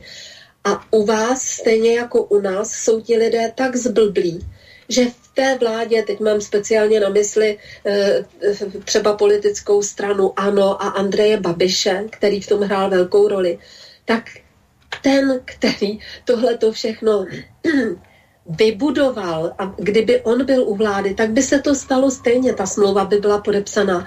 Tak najednou v něm ti lidé vidí spasitele. A prostě volí, ty lidé volí furt dokola své vlastní vrahy. No, um, dobre. Veľmi dobre ste mi nahrali. Toto už pomaly sa stáva evergreenom, lebo zelenou ukážkou. Blaha, Lajčak, Kotleba, hlavný aktéry v tejto zvukovej ukážke. Neviem, či ste to počuli, ale celkom zábavné. Túto zmluvu pripravoval Smer niekedy v rokoch 2017-18 no, a, a v roku 2019 sa na tomto takmer rozpadla vláda, dokonca Fico mal dneska taký jeden krátky šod na YouTube, že keď mu Danko vypovedal koaličnú zmluvu, tak on, že vtedy to bolo desivé, ale teraz sa na tom smeje. No neviem, či kvôli tomu, že Danko bol rozhodnutý rozpustiť koalíciu a nechať padnúť vládu, aby boli vypísané voľby. Ale teraz a ještě, ta... pardon, ano? a můžu ještě, než tu ukázku pustíte. Ano. Já si pamatuju, to jsme taky jednou měli nějakou relaci a když jsme předtím hovořili, já jsem vůbec nechápala jednání Roberta Fica a strany Směr. Týkalo se to, teď už nevím přesně, přesně které otázky. A kdyby on se v parlamentu spojil právě s těmi poslanci a s, s Mariana Kotleby, tak by to přehlasovali. Jako vlastně by se jim podařilo zabránit tomu, čemu zabránit chtěli. Ale ten Robert Fico na to nechtěl přistoupit, protože by ho podpořil Kotleba. A to je přesně to. Oni, ti lidé, zahodí existenci vlastní země. Jenom tak nesmírně hloupého důvodu, že by je podpořil někdo, koho oni nemají rádi a s kým nesouhlasí a komu mají něco za, za zlé, tak můžete to když tak upřesnit, jestli si uvědomujete, čeho se to tenkrát týkalo? Hmm. Asi nie, ale ak si spomeniem, tak to poviem. A teraz tá zvuková ukážka. Chcem povedať, že tie dva kľúčové body sú plná suverenita Slovenskej republiky pri všetkom rozhodovaní a po druhé žiadna prítomnosť trvalá prítomnosť amerických ozbrojených síl na, našej, na našom území. Tak dneska pán predseda vlády potvrdil, ako aj pán minister zahraničných vecí, žiadne základne, žiadni cudzí vojaci a žiadne dohody, ktoré by narúšali suverenitu Slovenskej republiky. Bodka, vybavené. Vážení občania, len pred chvíľou skončilo zasadnutie Výboru Národnej rady Slovenskej republiky pre európske záležitosti s jedným jedným cieľom zistiť, aká je pravda ohľadom tej nešťastnej ob- zmluvy obranej spolupráci medzi Slovenskou republikou a Spojenými štátmi americkými. Na výbore som sa ako jeden z poslancov, ktorí nie sú členmi výboru, zúčastnila ja. Prišiel tam minister Gajdoš, aby to vysvetloval a na konci, na konci sa hlasovalo o uznesení, ktorého cieľom bolo to, aby ministerstvo obrany a ministerstvo zahraničných zahraničných vecí konečne zverejnili návrh tejto zmluvy medzi Slovenskom a Američanmi, aby sme sa konečne dozvedeli, čo v tej zmluve všetko je, ako veľmi sa majú zdvihnúť tie nadpráva pre amerických vojakov, ako veľmi sa má uh, pošlápať suverenita Slovenska, aké špeciálne uh, výsady majú dostať americkí vojaci a všetci, ktorí s nimi na Slovensko vďaka tejto zmluve majú prísť. A neuveríte, čo sa stalo.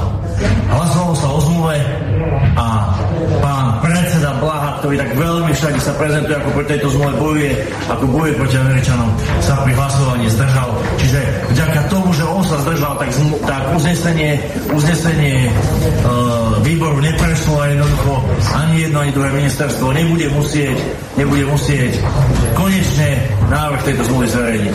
Takže zapamätajte si, pán predseda Blaha na jednej strane pekné reči o tom, ako veľmi chce, na druhej strane, keď príde skutok a má hlasovať za to, aby sa návrh zmluvy zverejnil, zrazu hlasuje tak, že sa zdrží. Je to proste obrovská hamba a chcem, chcem, aby ste o tom všetci na Slovensku vedeli. Takže prvá zvuková ukážka, teraz Robert Fico z dnes z hodov okolností.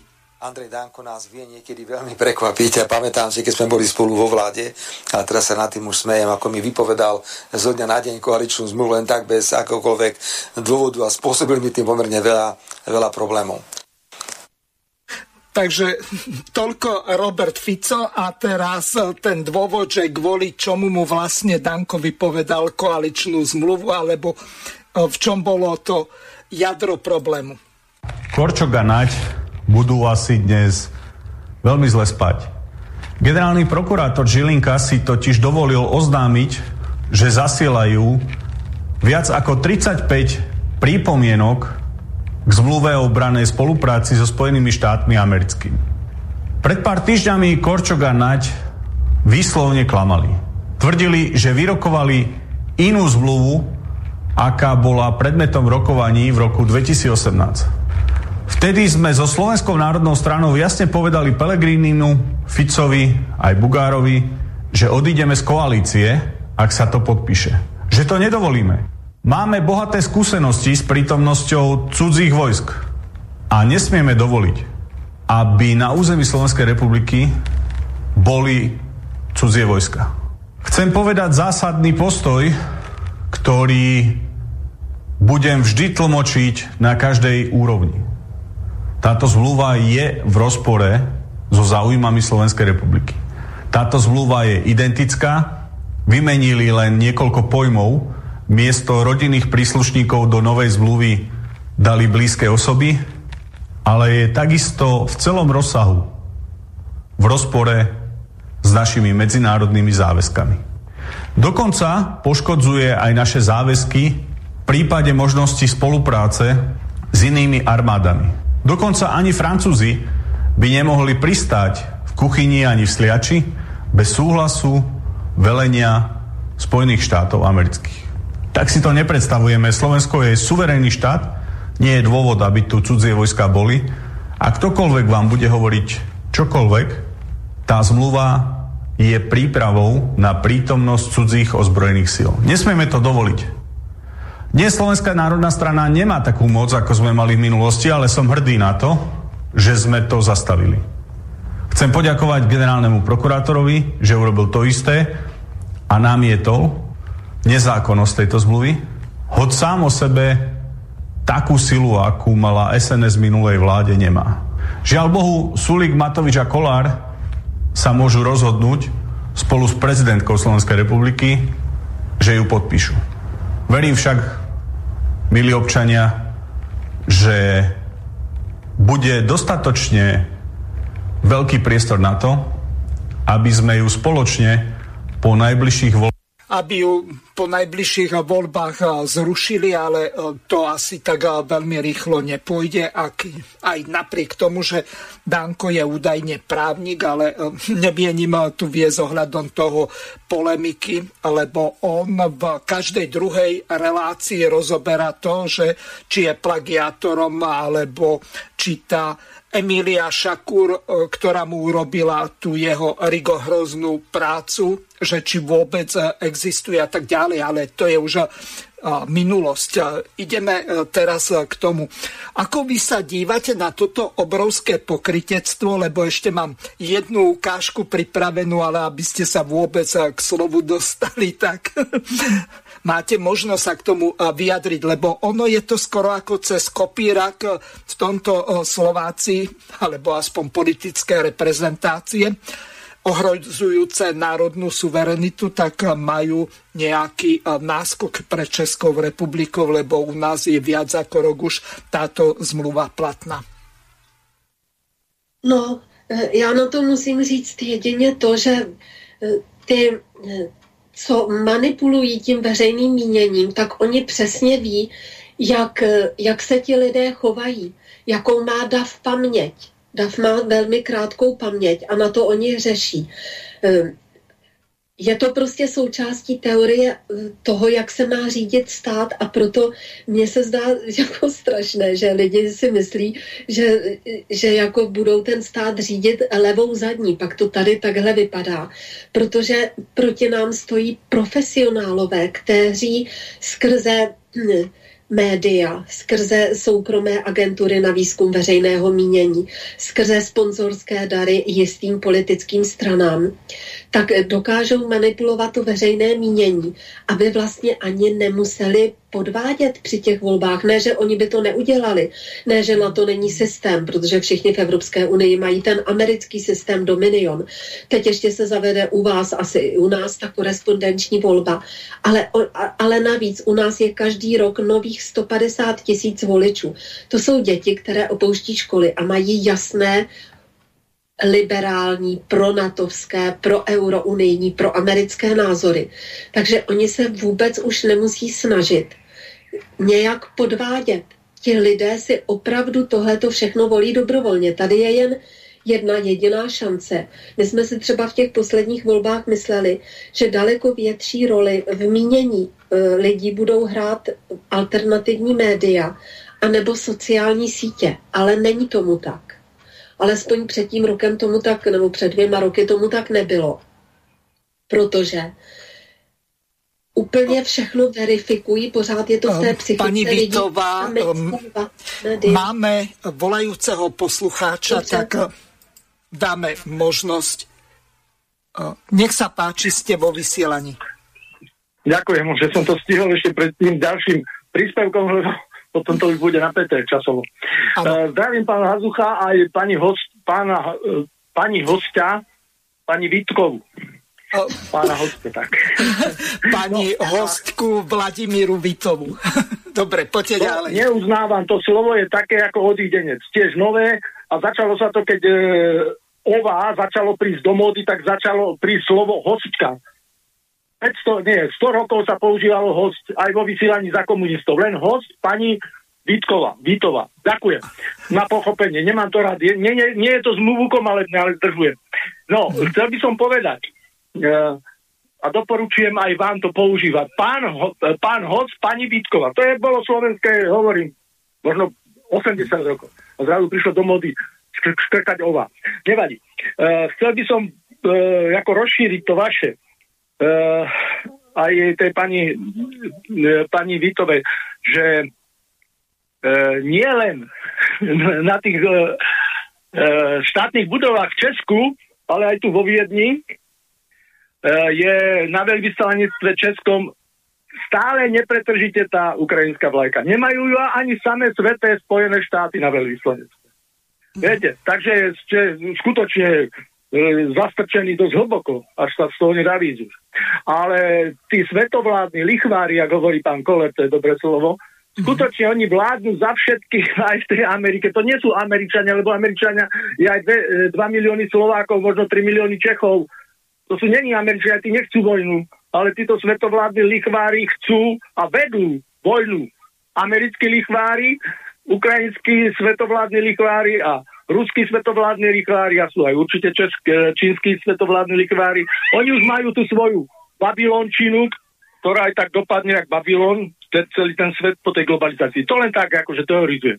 Ale chcem e, zo svojho samého k tej migrácii, ako sa to tu všetko robí e, vo Viedni, tak napríklad už sa chvália tým, že už sú halal e, kútky v každej veľkopredajni, stále sa tu rozmnožujú tie e, supermarkety, mnohé aj skrachovali ako európske, ako Cilpunkt alebo ešte nejaké iné, tak už sú všade hneď to zabrali mohamedánske, perské a to a multikulty. Ale čo ma úplne rozčúlilo takisto, že ako je to pripravené, skutočne tými svetovládnymi lichvármi, že bol pripravený z príležitosti 333. výročia oslobodenia Viedne od ture, druhého tureckého obleženia, mm-hmm. tak e, bol, pri, bola pripravená veľká bronzová plastika, asi 2,50 m až 3 m a také súsošie toho kráľa sobieského s tými rytiermi, čo mali krídla, ako anielov pomsty a rozdrtili e, 5-násobnú presilu e, Mohamedánov okolo Viedne. To, že už sa nemôže hovoriť, že bolo turecké obleženie, ale v rámci e, tej ko- korekcie slova neurážania, aby sa tu cítili čím ďalej e, lepšie, tak e, už sa môže hovoriť len osmanské obleženie. To je tiež ako s tým hostka, s toho hostkou. Všetko nové. A e, bol tam pripravený po, ten po, pamätník, vyzbierané polskou stranou už aj pripravený v Polsku, neviem, či v Katoviciach, či, či v Krakove, nejaká e, dielňa umelca to robila. A jak sa vymenili primátori Viedne, tak tento nový ešte horší a skrátka zostala, bola pripravená, zostala len e, spodná deska, základová, mramorová, tam len číslo a dátum a to súsošie tých e, hrdinských rytierov na čele s tým kráľom polským už sa nedoskázala dať. Zrušili to. Takže v rámci tej e, tolerancie, aby sme tých našich e, nových spoluobčanov, ktorí nás úplne prikrývajú čím ďalej viac, tak aby sme ich nejako sa nedotkli. A to je tá, e, ten strč do prdelizmu, skutočne. Tak už ani aj históriu budeme prekrúcať. Už nebudeme ani môcť povedať, že sme kresťania za chvíľu, lebo to každého úrazí. Tak to len na toľko. No a ďakujem to len na rozšírenie. Tak aj e, veľvyslenectvo vo Viedni. Neviem, či každé to mali povinnosť, ale keď ani svetí Američania si to nedajú. No, tak to len tak na rozšírenie. Prepáčte, že som zatiahol lepšie. Ale ma to rozčulilo. No, dobre, v no, pohode. Dobre. Ďakujem pekne, pekný večer vám prajem. Pani Vitová, nech sa páči, môžete pokračovat. No, jako, jako je to strašný. My, my máme ty zprávy, když lidé takhle cestují do zahraničí, jako my jsme na tom absolutně nejhůř, ta Česká republika s těmi vlajkami. Asi i jinak s tou ukrajinizací. My jsme udělali například petici proti ukrajinizaci českého školství. A víte, kolik jí podepsalo lidí? Jenom pět tisíc. Ale každý jako kňučí, teď eh, se objevují ta videa, teď začínají eh, být bitky mezi třeba Ukrajinci anebo mezi Romy. Tak jako i u nás to samozřejmě začíná, jako to eh, je plánováno ve všech těch státech Evropské unie, ale o tom už jsem hovořila. No, co se týče změny té no, historie. Pani Vítová, Opäť máme volajúceho poslucháča, tak mu dáme slovo. Nech sa páči, ste vo vysielaní, môžete pani, hovoriť. Dám pani slovo Vidovej ako dáme, nech sa krátko k tomu vyjadri, čo počula a potom skúsim dať čo, čo najkračšie otázky uh, jej. Dobre, pán volá síce z Nemecka, ale volá cez Telegram, tak eh, můžete pokračovat, neplatí nič. Dobře, no chtěla jsem říct eh, k, k té změně historie tak eh, já teď je to staré asi, já nevím, jestli dva nebo tři roky, on ten čas letí možná čtyři roky před tím covidem, tak bylo usnesení Evropského parlamentu, že se má napravit historie o druhé světové válce. Tam se vůbec nehovoří třeba o Měchovské smlouvě. Hovoří se tam v podstatě o tom, že tu válku rozpoutalo Rusko s Německem vlastně se dává odpovědnost ne Rusku, tedy ale Sovětskému svazu. A teď je tam celá řada kroků, co mají dělat jednotlivé členské státy Evropské unie. Je to boření památníků, likvidace a podobně. To u nás byla ta velká bitva o sochu maršála Koněva. A zase to jde z Evropské unie. A u nás to schválili všichni europoslanci kromě jediné, kromě Kateřiny Konečné, to tenkrát schválili všichni europoslanci. A, teď, ta, a podle toho jede, ta státní administrativa podle toho jede. Takže eh, nejen Osmanská říše, ale prostě teď se už mění i historie v rámci druhé světové války a znovu opakuji, já, já, možná to zní jakoby tak divně, ale ten hněv by náš se neměl obracet proti těm migrantům. Ty jsou použity jako zbraň hromadného ničení proti nám a oni také budou zničeni. Ten hněv náš by se měl obrátit opravdu proti té Evropské unii. A měli bychom se snažit tento spolek opustit a ne si pořád dokola stavět do čela vedení státu ty lidi, kteří naopak setrvání v Evropské unii jako požadují. Vždyť je to na, naprosto něco nelogického. Já vím, že nám všem pijou krev a lezou na nervy a, a budou ničit tu naši společnost, protože jsou za to zaplaceni. Ale my budeme zničeni a s nima tady taky nikdo nepočítá. A navíc jsou zničeny ještě ty státy, odkud oni odchází. Eh, to byla taky před pár lety konference ve Španělsku, kde se přímo říkalo, eh, jak budou třeba v Africe, konkrétně ty hotspoty v Sahelu. Oni tam v podstatě i odchytávají ty lidi. A, nebo ty lidi v té Africe jsou mnohdy v tak zoufalé situaci, že je za to zaplatí, něco jim nalžou. Tam je spousta těch táborů e, takových, kde se ti lidé schromažďují. Vždyť to vidíte, všichni jsou dobře najedení, všichni jsou dobře oblečení. Je, existuje spousta vtipů, kdy třeba nějaká africká maminka jde s dětma k vodě a říká, jako k moři a říká, nechoďte daleko, aby vás nechytili neziskovky z Evropské unie. Oni by vás chytili a pošla, poslali pryč takže musíme si být vědomi, kdo je hybatelem všeho toho zla. Dobře, dáme... Prosím pana posluchače. Nech sa páči, môžete klásť otázky. E, ďakujem, pán e, Hazucha, e, pani Vitovo, veľmi pekne ďakujem za vašu účasť na tejto relácii. Som prekvapený, že posluchači nevolá, tak nevolajú, tak skúsim dať viacej otázok kratších. No jeden volal pred za... vami. áno, áno, ale, tak to, ale aj on má pravdu. Skúsim to povedať takto. Pani Vitova, pokiaľ mám informácie, ďaká vám sme prišli na to, že pán Drulák je už od 89. alebo za komunizmu proste nejaký dvojaký agent. A ja hovorím stále pánu Hazuchovi, že jeho relácie vzdelávanie pre dospelých alebo politické rozhovory alebo prípravný petičný výbor je, je väčšie vzdelávanie alebo lepšie vzdelávanie ako 4 univerzity Slovenska. Teraz sa chcem vás opýtať takto. Aj ten pán, čo hovoril, ja keď som bol teraz chvíľu na Slovensku, momentálne som v Nemecku, som si kúpil 6, 6 historických kníh od profesora Šafína, z Teologickej fakulty pravoslavnej v Prešove. Neviem, či pani e, Pavitová pozná profesora Šafína.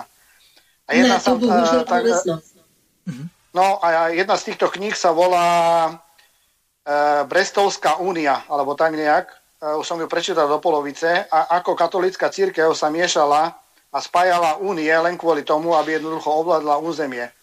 Takže aj pán posluchač, ktorý volal z Rakúska, aj vy, pani Vítová, čo hovoríte o Trojmori, E, má, e, máte pravdu, že jednoducho tá súvislosť a korenie idú strašne ďavno a to idú do, do cirkevných koreňov. To znamená, že je to, je to regulované a korigované v Európe, v Rímom. To znamená, že, že celé územie Slovenska a celej Európy je pod správou Ríma. To znamená historicky niekoľko, pán Hazucha ma môže opraviť stovky, ak nie tisíce rokov dozadu. To aby sme sa vrátili ku koreňom celej problematiky. A moja otázka znie, pani Vítová, aká je nalada e, a naštvanosť českých e, spolubratov na to všetko, čo sa deje a aký má, povedzme, e, sú tam kroky vyvíjane na tom českom území, povedzme, čo sa týka protestov, čo sa týka odporu, čo sa týka sťažností, trestných podaní a tak ďalej. To je prvá časť otázky. No můžete odpovědat. Já, já jsem mluvila a byl zapnut, vypnutý mikrofon. No já, jako lidé jsou naštvaní. Teď byl dokonce průzkum veřejného mínění a ta vláda má velmi nízkou úroveň e, důvěry podstatě jí věří, vhodně jí věří jenom 2% obyvatelstva naší země. Ono to tam je pak jako rozděleno jako hodně věřím, málo věřím, bla, bla. Takový různé, různé varianty tam jsou, ale opravdu má velkou nedůvěru lidí této země. Ale ti lidé jsou neuvěřitelně zmatení. Ono totiž mají tu nedůvěru ve vládu proto, protože se všechno zdražuje. Zdražuje se energie, zdražují se potraviny ale stejně se ti lidé dívají na televizi a tam jim jsou podstrkováni a my to úplně vidíme. A kdo se trochu v té politice vyzná, tak vidí, jak je už jim představována a pěstovaná ta alternativa v úvozovkách, tedy náhradní varianta, náhradní politici, kteří ovšem půjdou přesně ve stejných intencích, jako je ta současná vláda. A ještě se vlastně eh, na základě těch vyjádření těch politiků eh, na přímé otázky, tak eh, jsou takoví ti míru milovní, že říkají, ale nebudeme nikoho trestat, když my se dostaneme k, k té vládě, aby je ujistili, že ti, co tady napáchali to zlo, vůbec neponesou žádnou odpovědnost. Vlastně, když má někdo ty informace a fakt se v tom vyzná, tak tady úplně v přímém přenosu dochází k předávání pomalému, laskavému té nové vládě, a vl- oni zpracovávají ten lid tak, že ti lidé ty nové politiky opravdu zvolí. Opravdu je zvolí. A teď zase se dostanu k těm médiím, že řízení je proces informační, oni mají v rukou, Evropská unie má v rukou ta média, no a tak už tyhle ty budoucí politiky, kteří nahradí tu vládu, která odejde, ale budou dělat podobné kroky, tak už si je připravují. Takže ti lidé už jsou v té v televizi a teď můžete vidět třeba, když je vy jste se ptal na ty akce, tak to, to, k tomu se vrátím. Ale třeba, hm, když se podíváte na nějakou společnou aktivitu, třeba příčovy nebo, hm, nebo někde, kde je víc tady těchto těch lidí, a teď se třeba eh, to, ten záznam celého, celého toho vysílání nebo celé té besedy rozstříhá na několik věcí a teď na, na jednom tom třeba 10 minut je jeden politik, na druhém 10 minut další politik, na třetím další politik. A když se podíváte, kolik lidí to, to video na tom YouTube vidělo, tak podle toho, jak často jsou ty lidi v televizi, tak lidi automaticky i na to video kliknou. Mm-hmm. Takže když je někdo často v televizi, tak má třeba 90 tisíc zhlédnutí, 100 tisíc zhlédnutí. Když v televizi nikdo není, tak má třeba 3 tisíce zhlédnutí. Až takhle propastné rozdíly tam jsou a opravdu eh, ty, ty lidi fakt lze utáhnout na vařené nudly. Takže takhle se to připravují, takhle to dělají. Eh, ta alternativní média nemají takový dosah a a, a taky je už i rozvrstvení, nevím, jestli je to na Slovensku, asi taky, rozvrstvení i v těch českých alternativních médiích, že jsou jakoby ta prestižnější s tím větším dosahem. Zmíním třeba parlamentní listy, tam sice každý může mít svůj blog, ale na té hlavní stránce, která udává tón a vlastně ty ovlivňující články, tak tam se antisystémoví politici nedostanou. A zase ptejme se proč. Tak parlamentní listy jsou v soukromých rukou a mají ti majitelé jisté zájmy a podobně. Mhm. Takže eh, pořád je tady vidět přímém přenosu, jak se pracuje s tím eh, veřejným míněním a s těmi lidmi. No a pak je tady jako skupina lidí, tak každý se z nich dělá legrace, že někam, legrace, že někam přijdou a že tam je pár lidí a vypadají jako zoufalci, no vypadají, ale tak proč ti, co se jim vysmívají, se k ním nepřidají?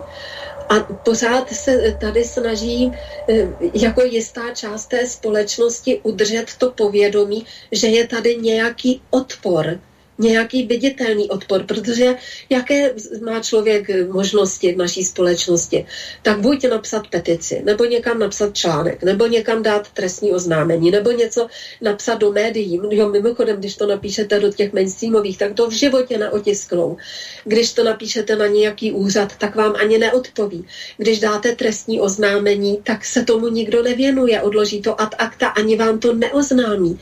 Jako tady je už ten systém úplně ozavřen uzavřen. Když máte petici, my jsme třeba měli petici proti pandemickému zákonu, tak jdete do petičního výboru, tam je pár lidí, no nevím kolik třeba, já jsem tam, nebyla jsem nemocná, tak jsem zrovna tam nebyla, přestože to byla moje petice. Opravdu tam bylo podepsáno 100 tisíc lidí.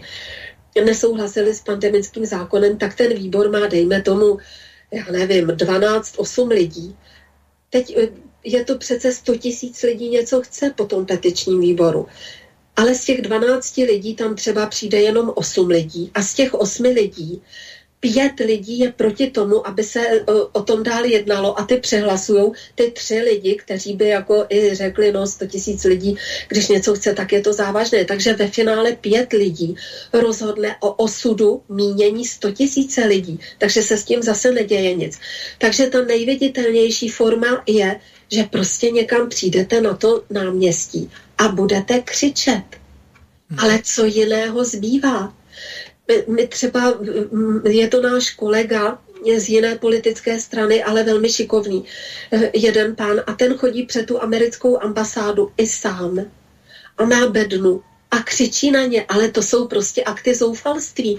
A pak eh, teď byla demonstrace 3.9., takže tam také přišli lidi, něco říkají, je to natočeno, tak aby si to mohli poslechnout ty lidi, kteří by třeba chtěli přijet, ale oni už nemají ani na tu cestu.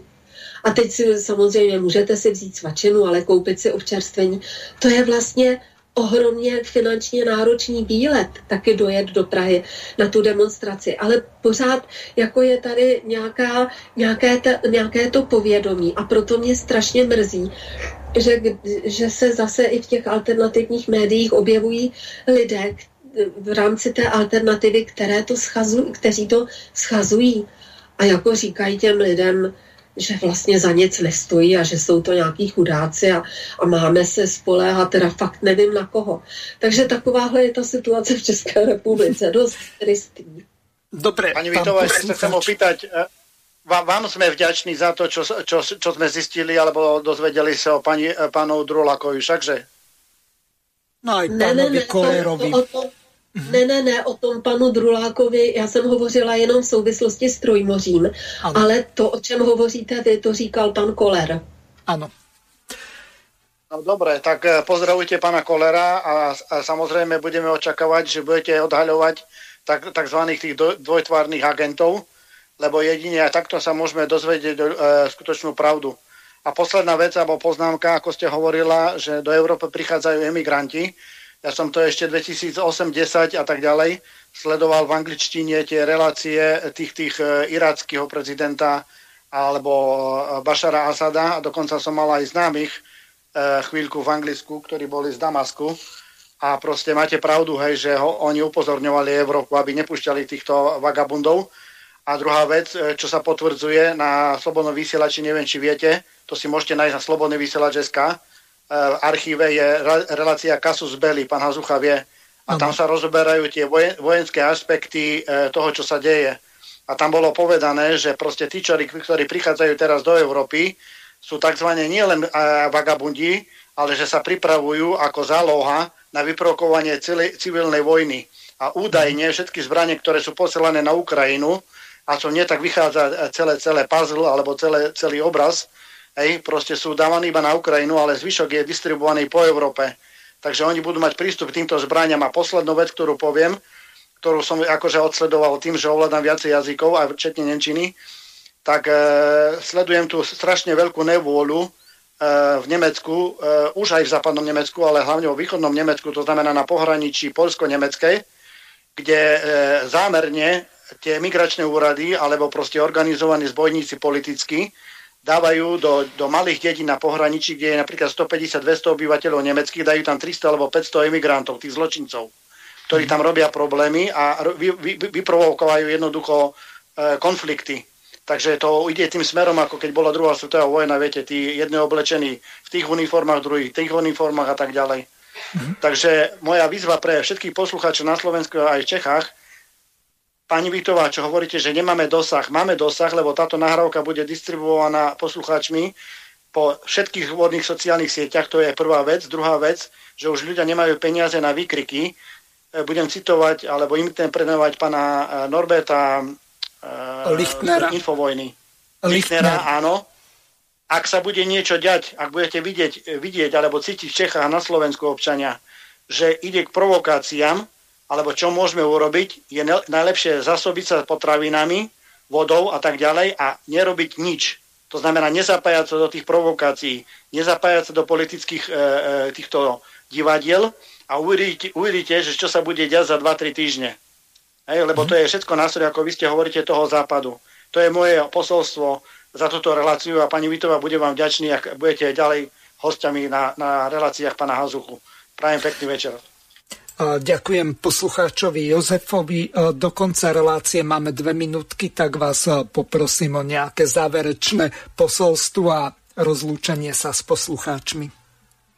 Ja, ja také děkuji. No, um, Kriste, pane. No, nech sa páči, už nezoberiem. Hovorte. Že, že tak, že také moc děkuji za hezká slova. Já jenom chci upozornit vzhledem k tomu, že opravdu budou brzy volby na Slovensku abyste třeba nedávali to, když je nějaká strana označena Wikipedií, a teď si tady čtu speciálně o té straně Mariana Kotleby, to vám schválně přečtu, co tady píše ideo, e, Wikipedie, ideologie.